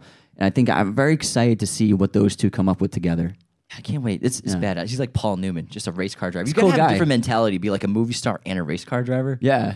Paul Newman was, I think he's one of the greatest movie stars of all time, Paul Newman. He might be Yeah. top up there. Yeah. Him and Tom. Tom. Don't, forget about Tom Cruise. of course not. Well, of well, course not. Well, speaking of favorite movie theater experiences, Hateful Eight for me is up there. What about you? What are some of your favorite movie theater experiences? Well, obviously, there will be like I mentioned earlier uh, was big, but I remember seeing The Matrix as when I, when we were nine, I think. Jamie took us. Jamie took us. Didn't really understand what I was watching at So first. I remember when we got back, we tried to explain it to mom, but I'm sure we sounded like we were out of our minds because we What'd you give get the it. boys? Did they drop LSD? but I still remember just seeing the the green um, text, like the the texture they have, the the code, and just being absolutely floored by something that was so extravagant and unbelievable. And I remember just absolutely being floored. And when I left that theater, I was like, that was special. I've never seen anything like that before. So The Matrix, as a kid, to watch in a crowded theater was definitely something special that I remember. Second viewing that movie, you, you understand it completely. But that's that's probably my all time favorite movie. I would say Good is pick. The Matrix hmm. because of it. Just changed my perception on reality. I love movies that make you think about your reality and question life. And is there another like dimension? Is this a simulation? No one really knows because we don't know what happens after we die, and we don't know what the getting world's really about. It's deep. It's a oh deep movie. I love those movies that make you question reality. Yeah. you know, I think it's really fascinating to talk about that and you know, it's one of those things where people kind of don't want to address. You know, you go outside at night, and you're like, "There's freaking stars in the moon," and no one talks about it. Like, this on is a crazy. rock. You We're walk a rock. outside at night, no one talks about it anymore. It's wild. There's another film, recent, uh, like a recent film for me. It was Parasite, and I had been a Bong Joon Ho film fan for a long time. The first film I saw from him was The Host, which came out I think in 05, but I watched it on DVD. That was And- on Amazon Prime for a while too. Yeah, but and after I watched that, I watched all of his films like Memories of Murder and Mother, and I was like, man, who is this guy? This guy's films are amazing. So when Parasite was getting marketed and the trailers were out, I was like, I can't wait to see this. And when I saw it, I saw it at Los Feliz Theater. I remember clearly, just by myself with the, I think it was opening weekend, and I was just completely by yourself in the theater. How you like it? I love it. I love it. no one to distract you. But it was it was an incredible experience, and it, it's to this day one of my favorite cinematic experiences. I think that's a very special film, and I, it's like I try not to judge films too quickly with recency bias to be like, oh, this is the best film ever. But I've seen it I think five times now, and judging it, I try to judge it based on a lot of films from history, and to this day, I still think that I think it's definitely a top twenty five movie in film history. And wh- I remember when that movie was over and the credits were rolling, I was just stunned and just in awe of what I just seen. And I came home and I was like, dude, you gotta see this movie Parasite. You have to see it ASAP. And I haven't eaten a peach since no peaches. that. And call me by your name. That was James's second awakening. Yeah.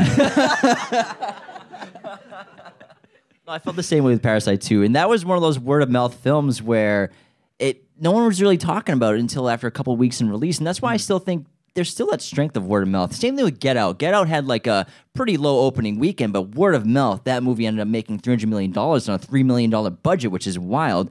And then Parasite wasn't a huge budget, and that pulled three hundred million dollars globally too, as well. And also, it won four, it cleaned up at the Oscars too. Parasite won Best Picture, Best Director, Best Screenplay, and Best International Feature. And there's a reason why when Bong Joon Ho accepted his award, he thanked Martin Scorsese Marty. for his his filmography because that guy is probably the most influential filmmaker of all time. He's up there for sure, especially the last 50 years. And we love Marty. We talk about him all the time. He's top five filmmaker. He's I think he's your favorite filmmaker, My favorite, right? yeah. But he's he's top three for me, and I think Goodfellas is in my top three for favorite films of all time. But what he's done with film is incredible. But to see like someone who's such a prolific filmmaker internationally with Bong Joon Ho, just thank an American filmmaker like Martin Scorsese to kind of give the recognition of where he came from as a filmmaker and what influenced him to make films like Parasite, and just to show so much homage to like such a great director like Marty. In that same year, Sam Mendes actually won the Globe for Best Director, and he also thanked Martin Scorsese Is that for Skyfall or No, no 2019? um, for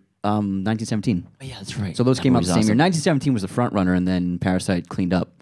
I think deservedly so. But 1917 is still an all-time movie. It was a great year for film. 2019. We've had some great war movies recently. Obviously, All Quiet on the Western Front, but 1917, and then also what's another recent great war movie? I was gonna, I just lost. my Hacksaw Ridge is great. Which one? Hacksaw Ridge. Hacksaw Ridge was awesome. Yeah, Yeah. I love war movies too. Yeah. We- They're really fantastic. It's like that kind of time machine, a relic of the past, a great way to understand what the world is like. Yeah, but I think Bong Joon Ho and Sam Mendes doing that. They're they're showing that like Scorsese, especially in American cinema, he his his artistic integrity and his uh, excel, excelling of the medium, trying new things like Raging Bull is a boxing film, but he shot it all black and white, and oftentimes like surrealist filmmaking, incredible cinematography, so much incredible filmmaking.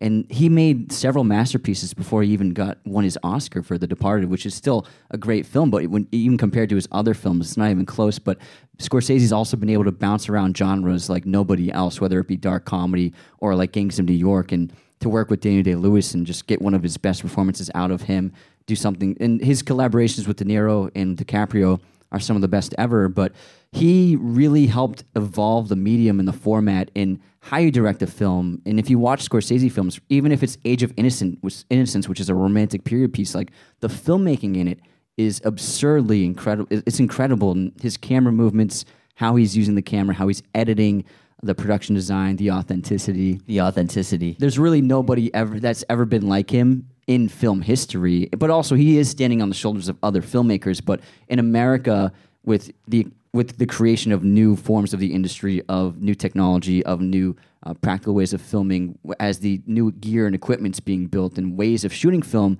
he's he's still using that to this day. He, he's still adapting to the times of he new filmmaking. Be, he might be the best chameleon of a director of all time. You know, he Yeah. can kind of fit in whatever era. When you think about Martin Scorsese's career, every decade he arguably made, if not the best movie of that decade, or one of the best movie. I mean, 1970s with Taxi Driver, arguably, arguably the best movie from the 70s.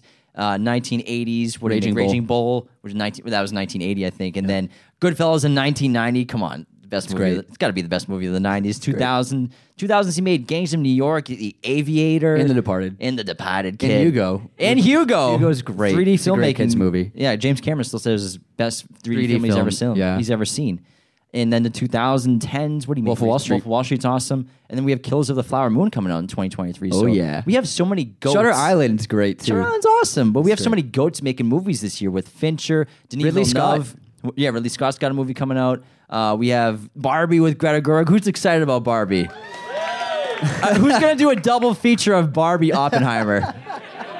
What are you gonna see first, Barbie for an appetizer, then entree with Oppenheimer? Yeah, I feel like that's the, the move to I'm, make. I'm so curious about Barbie. It looks like it's going to be like a surrealist musical set in like the world of Barbie existing in, in as like a world and it looks like it's going to have a lot of musical numbers and the set design looks fantastic and it kind of reminds me of from what I could see from the trailer like Elf where you could see like the the studio soundstage walls in the background it looks like they're doing the same thing with that because it's like fun and it's just it's they're not taking it too seriously and I think Greta Gerwig and Noah Baumbach are amazing writers and filmmakers. To so I'm very curious to see like a final trailer to see what exactly is going on there. Yeah, I was just so curious for the tone of that movie forever because Greta Gerwig's going to make a Barbie movie. Like, what is going on? And then Mattel, obviously, it's going to be a toy commercial at the same time because Mattel, they're trying to sell those Barbie dolls. They're gonna they're gonna slang those things for years now because of this movie. But the cast is stacked. But I was just so curious for the tone of that movie. We finally got that trailer. It looks really exciting, I I, I don't love musicals, but I, I enjoy some of them. So I think I'll enjoy it. I think it's gonna be a lot of fun. Uh, We're, we're big fans of Greta Gerwig, so it should be fun. Absolutely. And Gosling, obviously. the tan. It's probably fake. judgy, so judgy. Hollywood, man. Is your tan fake? No, my tan's not fake. Just, you know, I run. oh, nobody knew that. Nobody knew that. All right, Anthony. Uh, how about some other uh, favorite movie theater experiences besides, for me, Hateful Eight, Interstellar, and just Nolan movies in general? I saw the ex- we saw the Exorcist on Halloween night at Oh, a Coolidge while ago, Corner yeah. Theater in Boston on 35 millimeter film projection. And it- Original print too. Yeah, it was an old print, so it was like dusty and kind of torn here and there, but that added to it. But it was a packed theater, and it was like midnight on Halloween, and it was like 300 people in the theater watching The Exorcist on the big screen. And it was really remarkable, and everybody loved it, and it was just electric. The the the feeling in the room, and to this day, it's still definitely one of my favorite experiences. What was your favorite experience from 2022 in the theaters? Top Gun Maverick, baby. Yeah. How many times did you see it? I saw it three times. I also I saw it 4DX with uh, with Mo and Kelly. They're watching online, and it was the seats would move, so the seats banked left and right whenever like a, a jet would bank, and when the engines would erupt, like your, your seat would shake. It was crazy. and then whenever there was an explosion or gunfire, it would just strobe strobe lights would go off in the theater. It was really immersive. I'm glad I did it for the third time watching it and not the first time because it was a little distracting, but it was still like a great new way to experience the film. And Tom Cruise is right there running dialogue. He's- he was rubbing my shoulders.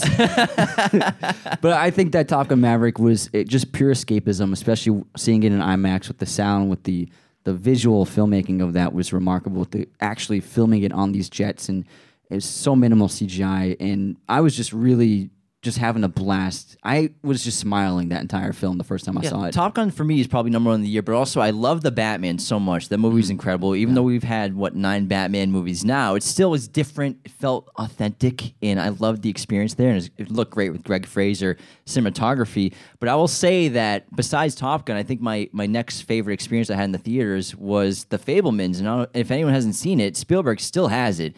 It was a magical film about filmmaking, about falling in love with cinema, but not just falling in love with cinema, but falling in love with any kind of passion, whatever your dream is, and how someone de- develops that love for for the craft of any kind of art form. And it was so magical, and, and I cried and I laughed like a dozen times, cried like four or five times, but laughed out loud a dozen times. It was hysterical. cry It and laugh? It was I cried laughing. It was so hysterical and so well made, and I just love that experience. If, if anyone hasn't seen The Fabelmans yet, I highly recommend it. Even though Spielberg has made 37 movies, he still got it. And then everything everywhere was really special because I like the Daniels from Swiss Army Man, which is really like a bonkers film. If anybody's seen it uh, with Paul Dano and Radcliffe, it's insane. And this still had the same tone of that, but it, both these films, with all the crazy humor, they still have so much emotional gravitas.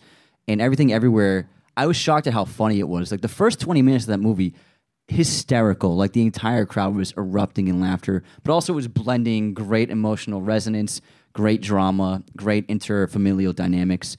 But then this amazing sci-fi adventure, uh, and I just really had an absolute blast watching that film. It was so emotional, so entertaining, so fun. It was definitely one of my favorite experiences of the last few years. We'd like to do a, a Q&A as well. So we're well we'd love to take questions from the audience. Ask us anything you want about movies. You want to give us a film topic, that's cool. Ask us a question about anything. Also online. And yeah, so any online as well. So anyone ask anything you want. We'd love to just communicate with you all in the audience and online. So does anyone have any Q and A questions? Here we go, Dawson. Better not be inappropriate. Grandma's watching. So what's your beef with Return of the Jedi, man? Like, what's going on there? What's going on? Still not over it. so Dawson's favorite movie is Return of the Jedi, and we don't have beef with it. We just don't think it's the best Star Wars movie. All right, it's top five. Top. It's pretty. It's good. It's pretty. It's exactly, exactly, exactly. It's a good one. It's got a great ending. Empire Strikes Back is the best Star Wars movie, hands down. No, not a chance. Sorry. Here they come. They're coming in hot. Revenge of the Sith. I'm sorry, but hey, man, I don't have beef with it. It's just Empire's lit. The movie's amazing. I have beef with it. I think it's boring. It's That- boring. It's come boring on, in the dance first hour. party at the end. It's, it's a little much. Well, yeah. Selling toys in that movie. Unsubscribed. All right. Any any other? Come on. Any, we'd love to hear from anybody. How about- Online, does anyone have a question? Here we go. We got a question. Right here.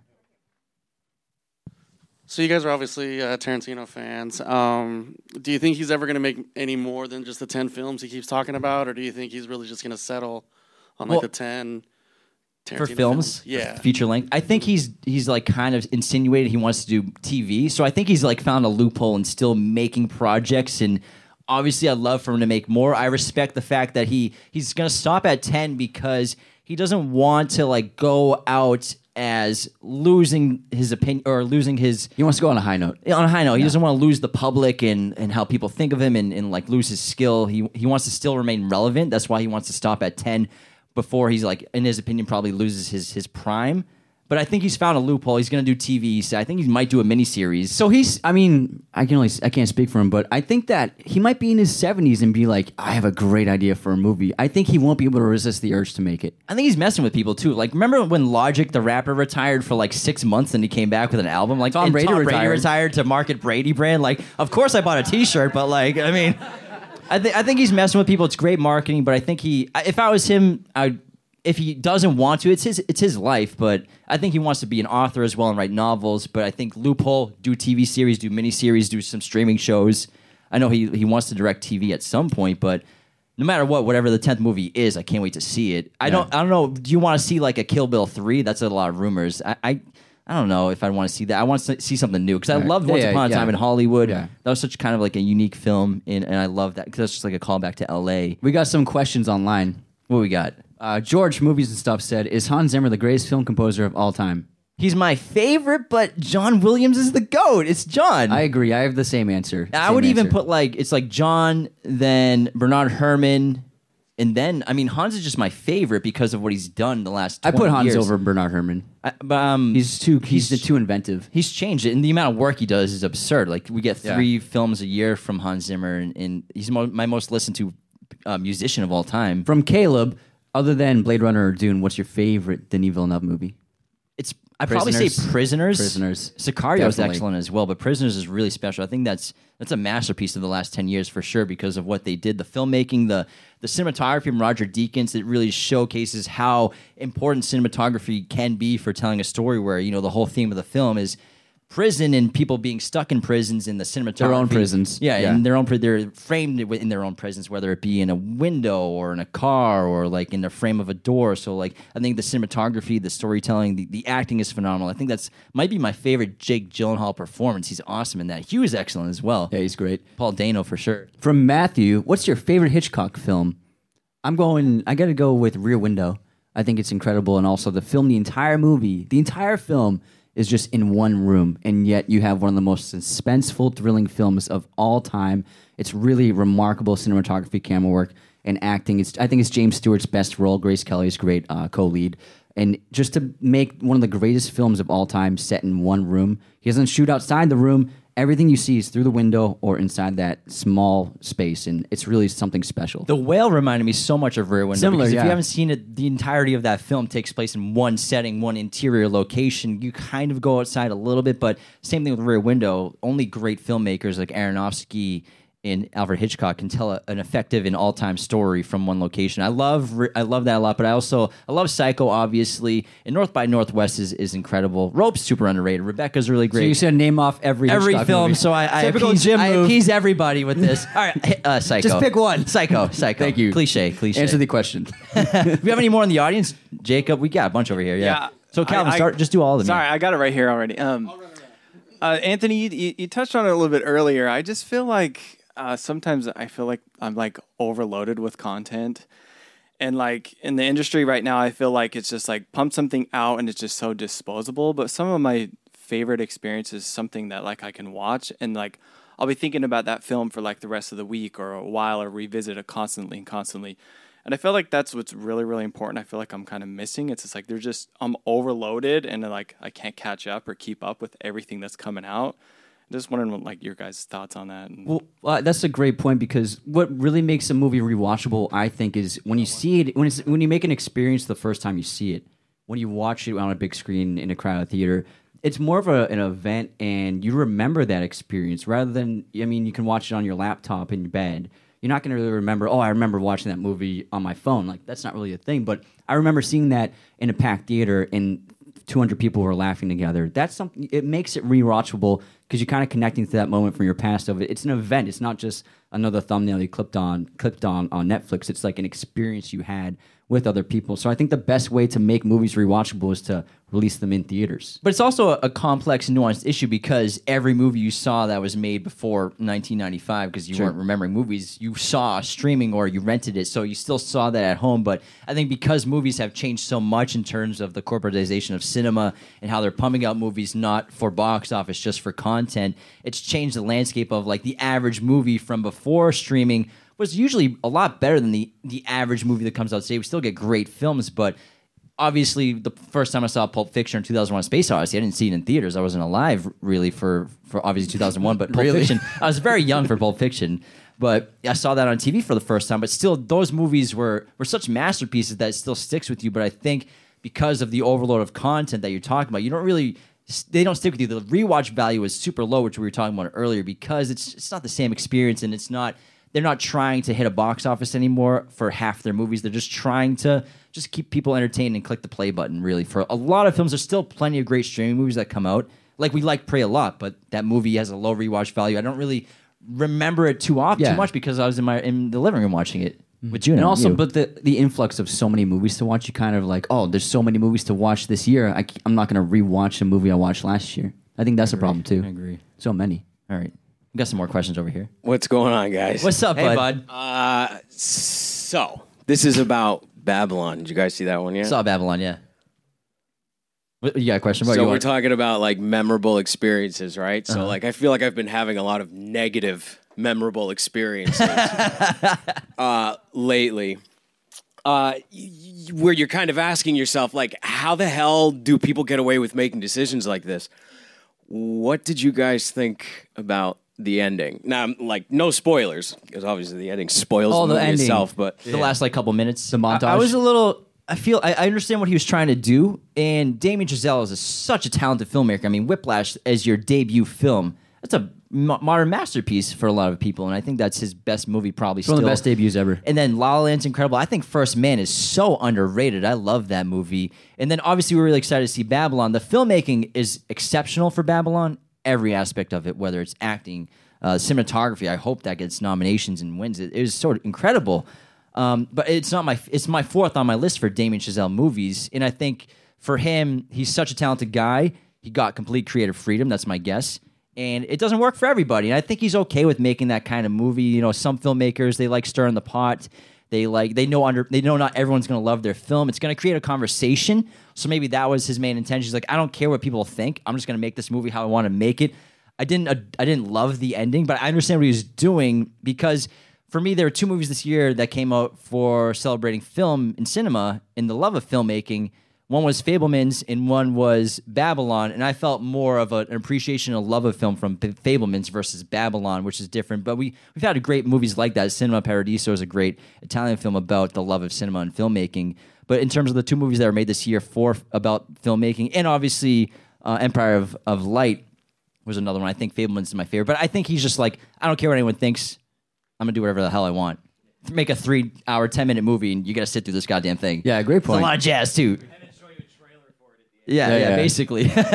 From Reagan online, what production company would you most want to work with? I would say A24 because they clearly give creative freedom to their artists and filmmakers. yeah, that's a good answer And for they, sure. they buy great scripts, like terrific scripts, and they're producing cool content. just trying to stay out of the corporate system right now as as much as you can because it's kind of dwindling. Because again, Disney has purchased everything, which is not a bad thing, but it's still like you're under the umbrella of a massive corporation now that they pretty much almost most of the time you go to the movies, it's a Disney production. Universal is still big, Warner Brothers is still big. Those are the big three, yeah. those are the big three for sure. yeah. And then from Eileen, who would win in a thumb war between the two of you?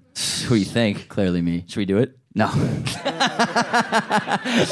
Obviously, you know. Uh, any more questions in the crowd? Yeah, here we go. All right, Jacob, and then over there in the middle. I'm contractually obligated to ask this. Uh, what Why does film it has sound your so favorite good? sound design? Favorite sound design in a movie? I would say, I mean, you gotta go with. It's gonna be the lightsaber in Star Wars. Like the, uh, the 'Cause it doesn't- sound it's design just- or the favorite like uh, overall in the film.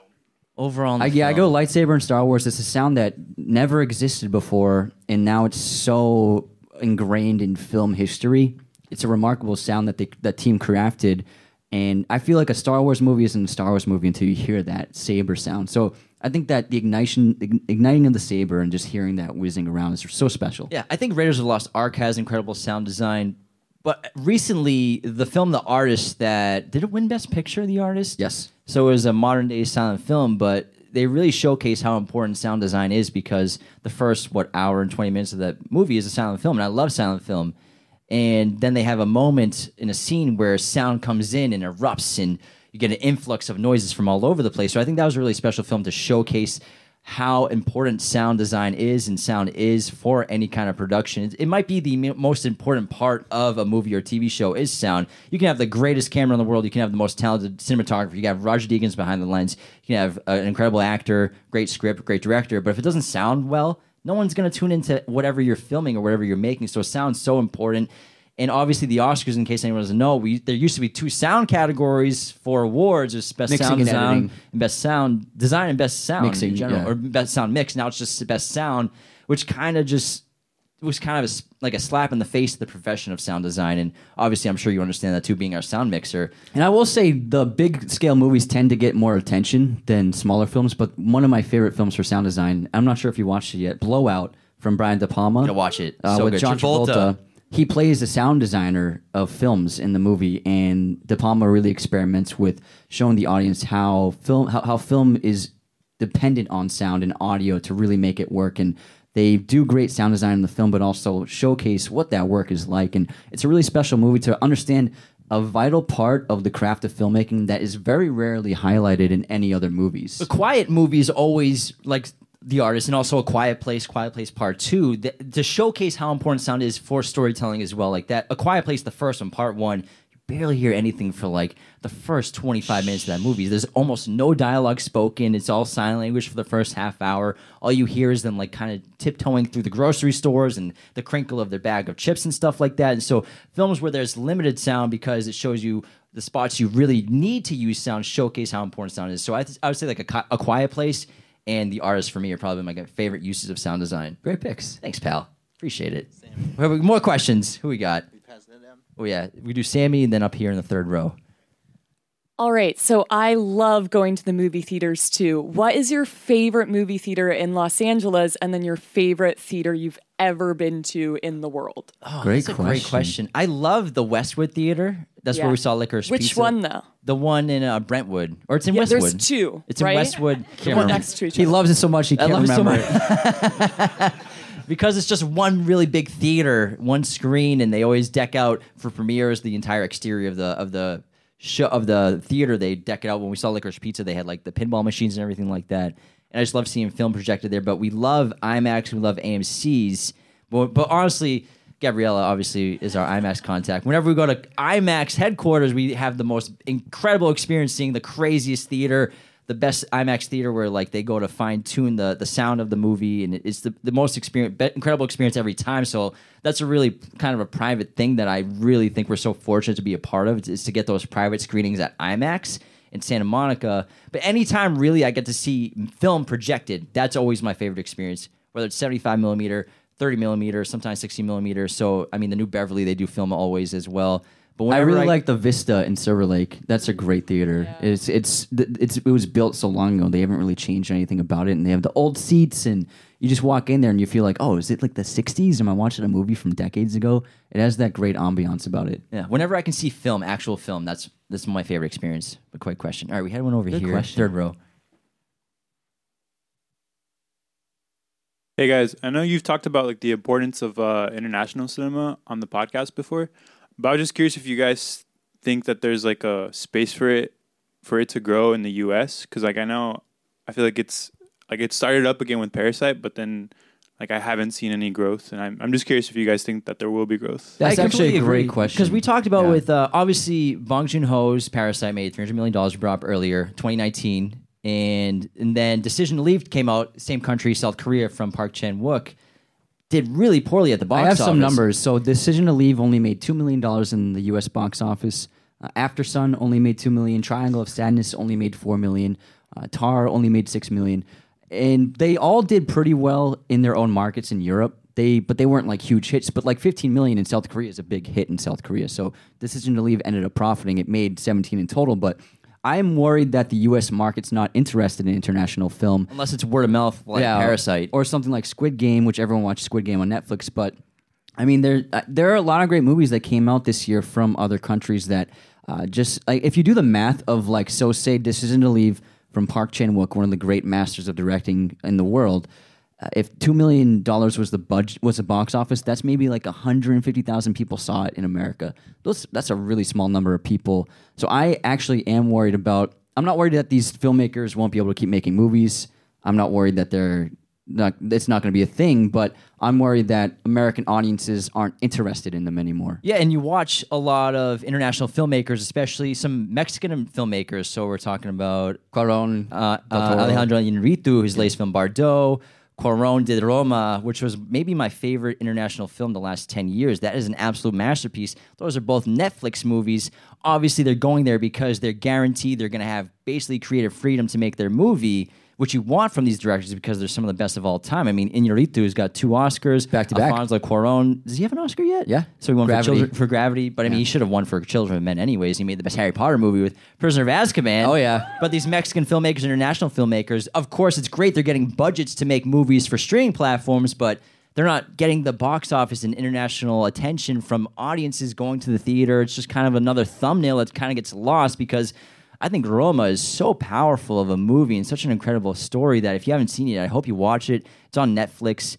But to get their complete creative vision is incredible. But I am worried that we have the hits once in a while, movies like Parasite, but still, this year's proved that international film isn't really being digested by audiences in person, which is kind of a, a disappointment. Yeah, and it's it's ironic because so many so many contemporary films, especially independent American films, they're highly influenced by international films. And so if you like films that come out in America that are independently made and more creative, like they're they've been be, being made for decades in places like South Korea and Japan and, and all over Europe. So that had that was really the forefront for contemporary creat- creativity in filmmaking. in Hollywood was really big in the 60s and 70s with that. And then with the 90s and the 2000s, they got very uh, corporate and studio driven. But then Europe and Asia really took advantage of excelling creatively with films. Now America is catching up, but nobody's really seeing those films anymore, which is kind of sad. They need that word of mouth. Even All Quiet on the Western Front, coming from Germany, incredible movie. Again, it's a Netflix production, a Netflix Yeah. film released online. You could get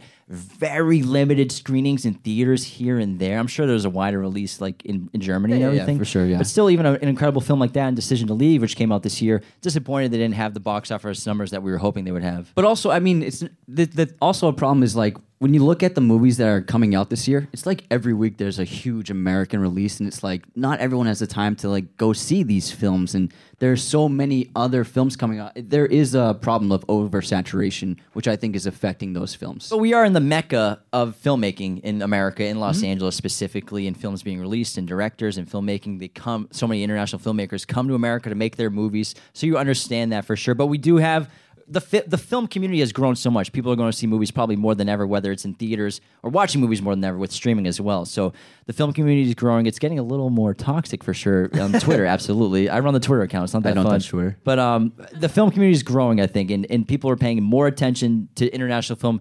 I wish they would go to the theaters to see their movies, but I think they're watching those films online, though. Yeah, I agree. I agree. So I, I think eventually these these films find a home, but I wish it, it would they because when they do well with box office, it becomes news stories, and that builds word of mouth. When Deadline runs an article about oh this movie had a great opening weekend, Hollywood Reporter oh this international film made six million dollars.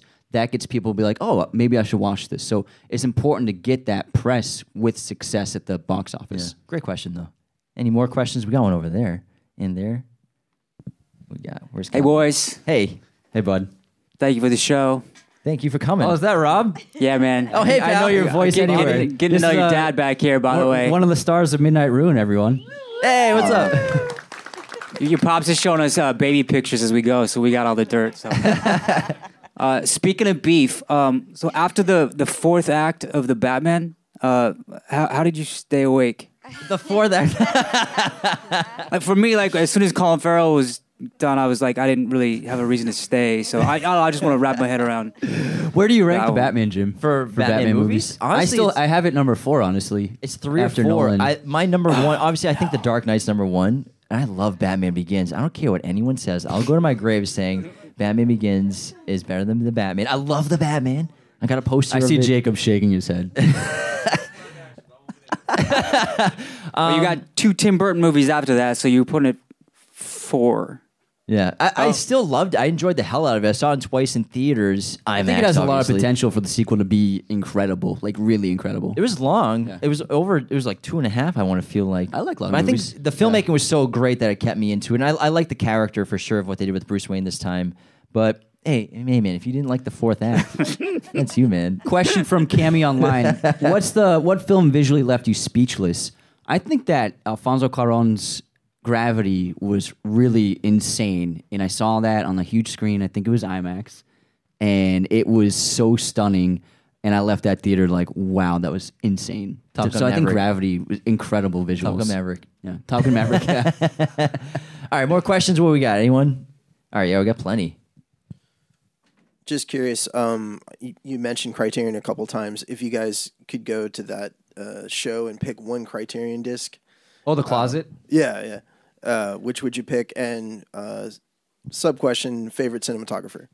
I would pick L'Enfant, which is the Dardenne brothers movie from Belgium, because it was an international film that really me, got me. It was the catalyst for me getting interested in international film. So L'Enfant, which is the son, the child, uh, by the Dardenne brothers. I'd probably pick Before Sunrise. I adore Great that pick. movie, and it- it's just magical. Honestly, it's one of the most realistic love stories I've ever seen in my life, and it's it's like a fairy tale. And then for cinematographer, I would say I would go with Gordon Willis, who really redefined the art form in the 70s and 60s with movies like The Godfather, The Prince of Darkness. Yeah, The Prince of Darkness, and All the President's Men is another great one. Uh, uh, he really changed lighting in Hollywood, and everyone followed suit. So I would say Gordon Willis because he was so influential, and like we said earlier, with these huge bulky cameras that you couldn't do much with, he made some of the most visually striking films to this day. I would say Roger Deakins for me, and I talked about with Prisoners earlier how he uses the theme of the films to kind of portray the story and push it forward with the characters and what he does artistically behind the camera. And you know, a lot of people, I think a lot of people when they watch movies, if they're not cinephiles or into film, they think that it's kind of like a not easy, but like kind of it's not that big of a deal cinematography, but it's so important when you have a great artist like Deakins. And even just outside of Prisoners, what he does with Sicario and Blade Runner 2049. And all the Coens. Yeah. I, I think he's such a talented guy. I mean, Fargo looks incredible too. Just No countries. the eye that he has for, for, for storytelling visually to enhance a film, it's just otherworldly. So it's comparable to like what John Williams does with music to enhance the story even further. That's a good point because when you watch Inside Llewyn Davis, which he didn't shoot for the Coens, you could tell Deakins didn't shoot this. It still looks great, but it just wasn't quite right. And then when like Denis Villeneuve went to Arrival with a different cinematographer, Bradford Young, Bradford Young, yeah. Mm-hmm. who's tremendous. He did a solo. He like kind of established that new aesthetic for the Star Wars films going forward in Rogue One and everything. He didn't do Rogue One, but he, like they got that same style. Shooting in the toe. I, I think you can tell it's not a Deakins movie when you're watching Arrival, but it's kind of close to Villeneuve's, Villeneuve's style. And obviously with Dune, he went with Greig Fraser, Villeneuve, but I think Deakins is my favorite for sure. Great pick. Preston, and then we got one fourth row. Okay. Throw it. So, when you guys first started your podcast, you didn't have roaring success like you do now. 43 downloads a month, all mom. Yeah. Click, click and play. So, what was your motivation to keep going to to let the podcast get legs? Or one of you want to quit? The other one jumped in and said, I feel like Anthony, he was like, oh, we're not really getting any traction. I was just worried, like, is are, is this just going to be nothing, you know? And and I was just like, after several months, there was still no views, and I was like, man, are we just like wasting so much time? But you did just keep saying, let's keep going, let's keep going. And then when we we got a few viral clips on TikTok, and I was like, whoa, this video that we made got a million views. Like, what the hell is that possible? kept possible? saying, trust me, man. Yeah. Trust me. trust trust the process. It's a lot Bill of work. Belichick. Like you see where we're at now on the stage, and you know we have a following around the world, which is incredible. But you know we were putting in hundred hour weeks for a year and a half because I was working my full time job still, and I was coming home from work and working on the podcast on weekends. Literally, you had to just get rid of your social life if, we we didn't really have much of one, anyways. But but it, it was a lot of work. But it was like we kind of had this vision, and I kept trying to say like Anthony, don't worry, it's gonna happen. We're gonna hit. There's potential here. We got in just in time before the podcast boom happened, and with lockdown when it went from I think it was 500,000 podcasts on the planet to over three million in like six months with lockdown. We got in just before then. And I think we're really fortunate, obviously, to have found people, but we just kept pushing. And I and I think it was just I found a little success with TikTok with my comedy stuff, and I was like, screw that. This is kind of our blueprint. Boston Jim. Boston Jim kid.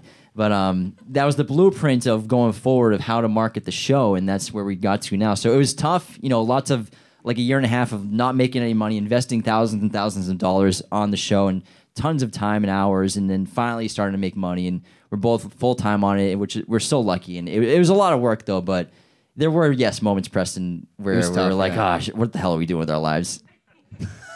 All right, we had another question. Here we go. Got it right here. Uh, uh, I know we talked about like rewatching movies and like like the experience you have with it. Uh, I was just wondering like uh, what what is your like comfort movie to rewatch? Because like my mom's is like Polar Express, so my my whole life is surrounded by that kid. You know, Second reference today. like he, the So one did that, that joke hit you hard? It, it did because I was about to say I was like, he was the kid. I want to get my first present. It's like, dude, you gotta wait, man. You know, we're all we're all waiting. So I would say Indiana Jones movies and then Harry Potter movies are always my Harry comfort Potter, man. films. Chamber of Secrets, Sorcerer's Stone, because Yeah. the classic practical filmmaking. Those The are just first one for me. magical. Yeah, if I ever need to cheer up or I'm just feeling down, I'll put on Sorcerer's Stone. And even even if not a movie, just like The Office, like I am just an Office fiend. I can quote that for years, like the deep track quotes. you do too. weird quotes, and I'm like, I don't even know that. like, how do you not know that quote? It's too specific. it's too specific. so yeah, I think like the Harry Potter movies, man, we love them. All right, any more questions in the audience? Here we go. What we got? Where? Back here. Um, so I love True Detective season one. It's my best. I, I, I it, no It's one can change my mind. um, so do you guys have a season of a television show or a whole television show you guys have like that experience, or no one can change your mind? Breaking Bad, I think, is the best show of all time, and I want to say like season two. I, I feel like that was my favorite season from there. But season one's incredible, but I think the writing on that show is just so terrific. And I, I remember I was watching this interview the other day with Vince Gilligan talking about the screenwriting in the writers' room they had and how intense it was and how they really try to put themselves in the shoes and mindscape of the characters individually. So I think when there's a great show, it's all based on writing. I think Breaking Bad for me is my show in season two, maybe season three, like it's hitting its stride. And when Gus Fring comes in and we have this like great chess match of Walter White versus Gus Fring, they're both super smart. Gus is probably smarter, but you got to figure out I- from the screenwriters room. How do you figure out Gus to lose against Walter White, and just kind of figuring out that puzzle and that back and forth, like moving your pawn here, your rook there, just between them. That season I- is that season three, I think maybe when Gus comes in. I think season Like, three. that might be my favorite Yeah. season. Yeah, season three. All right, season three, Breaking Bad for me. I would say there's a TV show that was on FX called The Americans, if anyone's seen it, that is phenomenal. And it's about uh, Russian spies who have grown into American life and they've, they're living in disguise as just normal, everyday Americans with a family and jobs and everything. Uh, but it's about their day to day lives as Russian spies. And it's so good. I, couldn't recommend it enough. It's fantastic. It's I think it's four seasons, but all are just stellar shows. Here we go, another one. Okay, so being a very passionate Star Wars fan, I recently got into this conversation with someone, and here we go. So, like, I can't stand this Star Wars, but what is your opinion of The Last Jedi? Anthony, I don't mind it. He doesn't mind it. Yeah. I mean, The Last Jedi for me, it's it's The Empire Strikes Back. It's the same thing. Yeah. It's the same movie for me. Obviously, the first one, Force Awakens, it's a reboot movie. They want to make everyone fall in love with Star Wars again, so it hits all the same exact beats and visuals of uh, New Hope. Then Empire Strikes Back, it just it feels too much like Empire Strikes Back for me for Last Jedi, so that takes me out of the movie. I under, I respect the filmmaking. It's it's tremendous production, but it just it's too much like Empire for me. Even though A New Hope I know is so much like Force Awakens, I accept that because it's the first of the trilogy. It's just too spot on with uh, with Em- Yeah. with I don't uh, like. I don't- yeah, I don't like. I don't love everything about it, but I think he added that great new element where was it Rey and Kylo can just kind of communicate visually from It's different FaceTime, a force the FaceTime. force FaceTime. I thought that was a really smart idea to throw into Star Wars, and then JJ took off with it in the third one. Uh, but I don't mind it. I think it's visually one of the best looking Star Wars films of all time. Uh, the cinematography, production design, the actors are all phenomenal. I always really liked Daisy Ridley as as Rey in those films, but I think it's I think it's good. I think obviously they changed things a little too much with Rian Johnson's complete like redaction of what happened. Well, the whole plan of the trilogy was ridiculous, where they had Yeah. one movie and then they didn't really figure out what they were going to do with the trilogy, and they just handed it off to Rian Johnson. Then JJ had to come back for the like a third marathon ones. baton. So they didn't really know. They didn't have a clear structure. I thought Finn was going to have a way bigger role, but I thought he was going to be a Jedi. I thought that I was really disappointed by Finn's character. I, they Yeah. did him dirty. I mean, Yeah. Finn was awesome. I'm Poor like, guy. he's got a, he's got, he's going to be a Jedi. This is sick. And then he's just like hanging out, like doing nothing by the third film. I was disappointed with that character, what they did with him, because he was so awesome in the first one. But um, yeah, those were our thoughts. Any more questions in the audience? We got one way back there. We'll take we'll take like Yeah, yeah, one, one more, more. one more, and Yeah. then we're gonna have to. then we're gonna this do our after party. Yeah. And for those online asking about the after party, it's gonna be 30 minutes, and it's gonna start in 10 minutes. The after party. Last question. Hi, boys. It's Adalia. Hey, thanks for coming. yeah, I love y'all.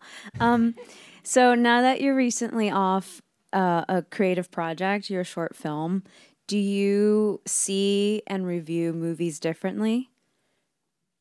I uh-huh. always have since we made our film when we were 20. Yeah, Like we it- just hadn't been oh, on a set for a while. But a, a little bit, yeah. Now that you understand recently, for recency bias for us, of like what it's like to be on a set and how difficult it is. And then I wouldn't say my first time watching a new movie, but my second time watching them, like it, I relate to when we were on set making our film. So yeah, absolutely, I'm still kind of like critiquing it.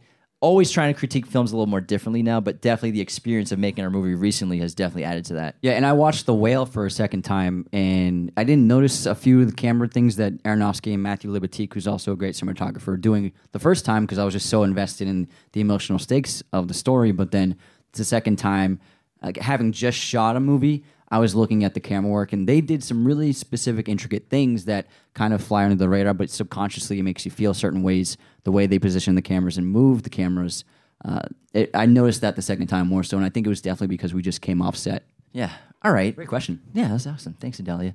That wraps wrapping our live show. yeah. How about we get that Raiders outro music going? Please Thank you, join us, everybody. Raiders of the Lost podcast is a mirror image production. Sound mixing done by Jacob Kosler. Opening music by Chase Jackson.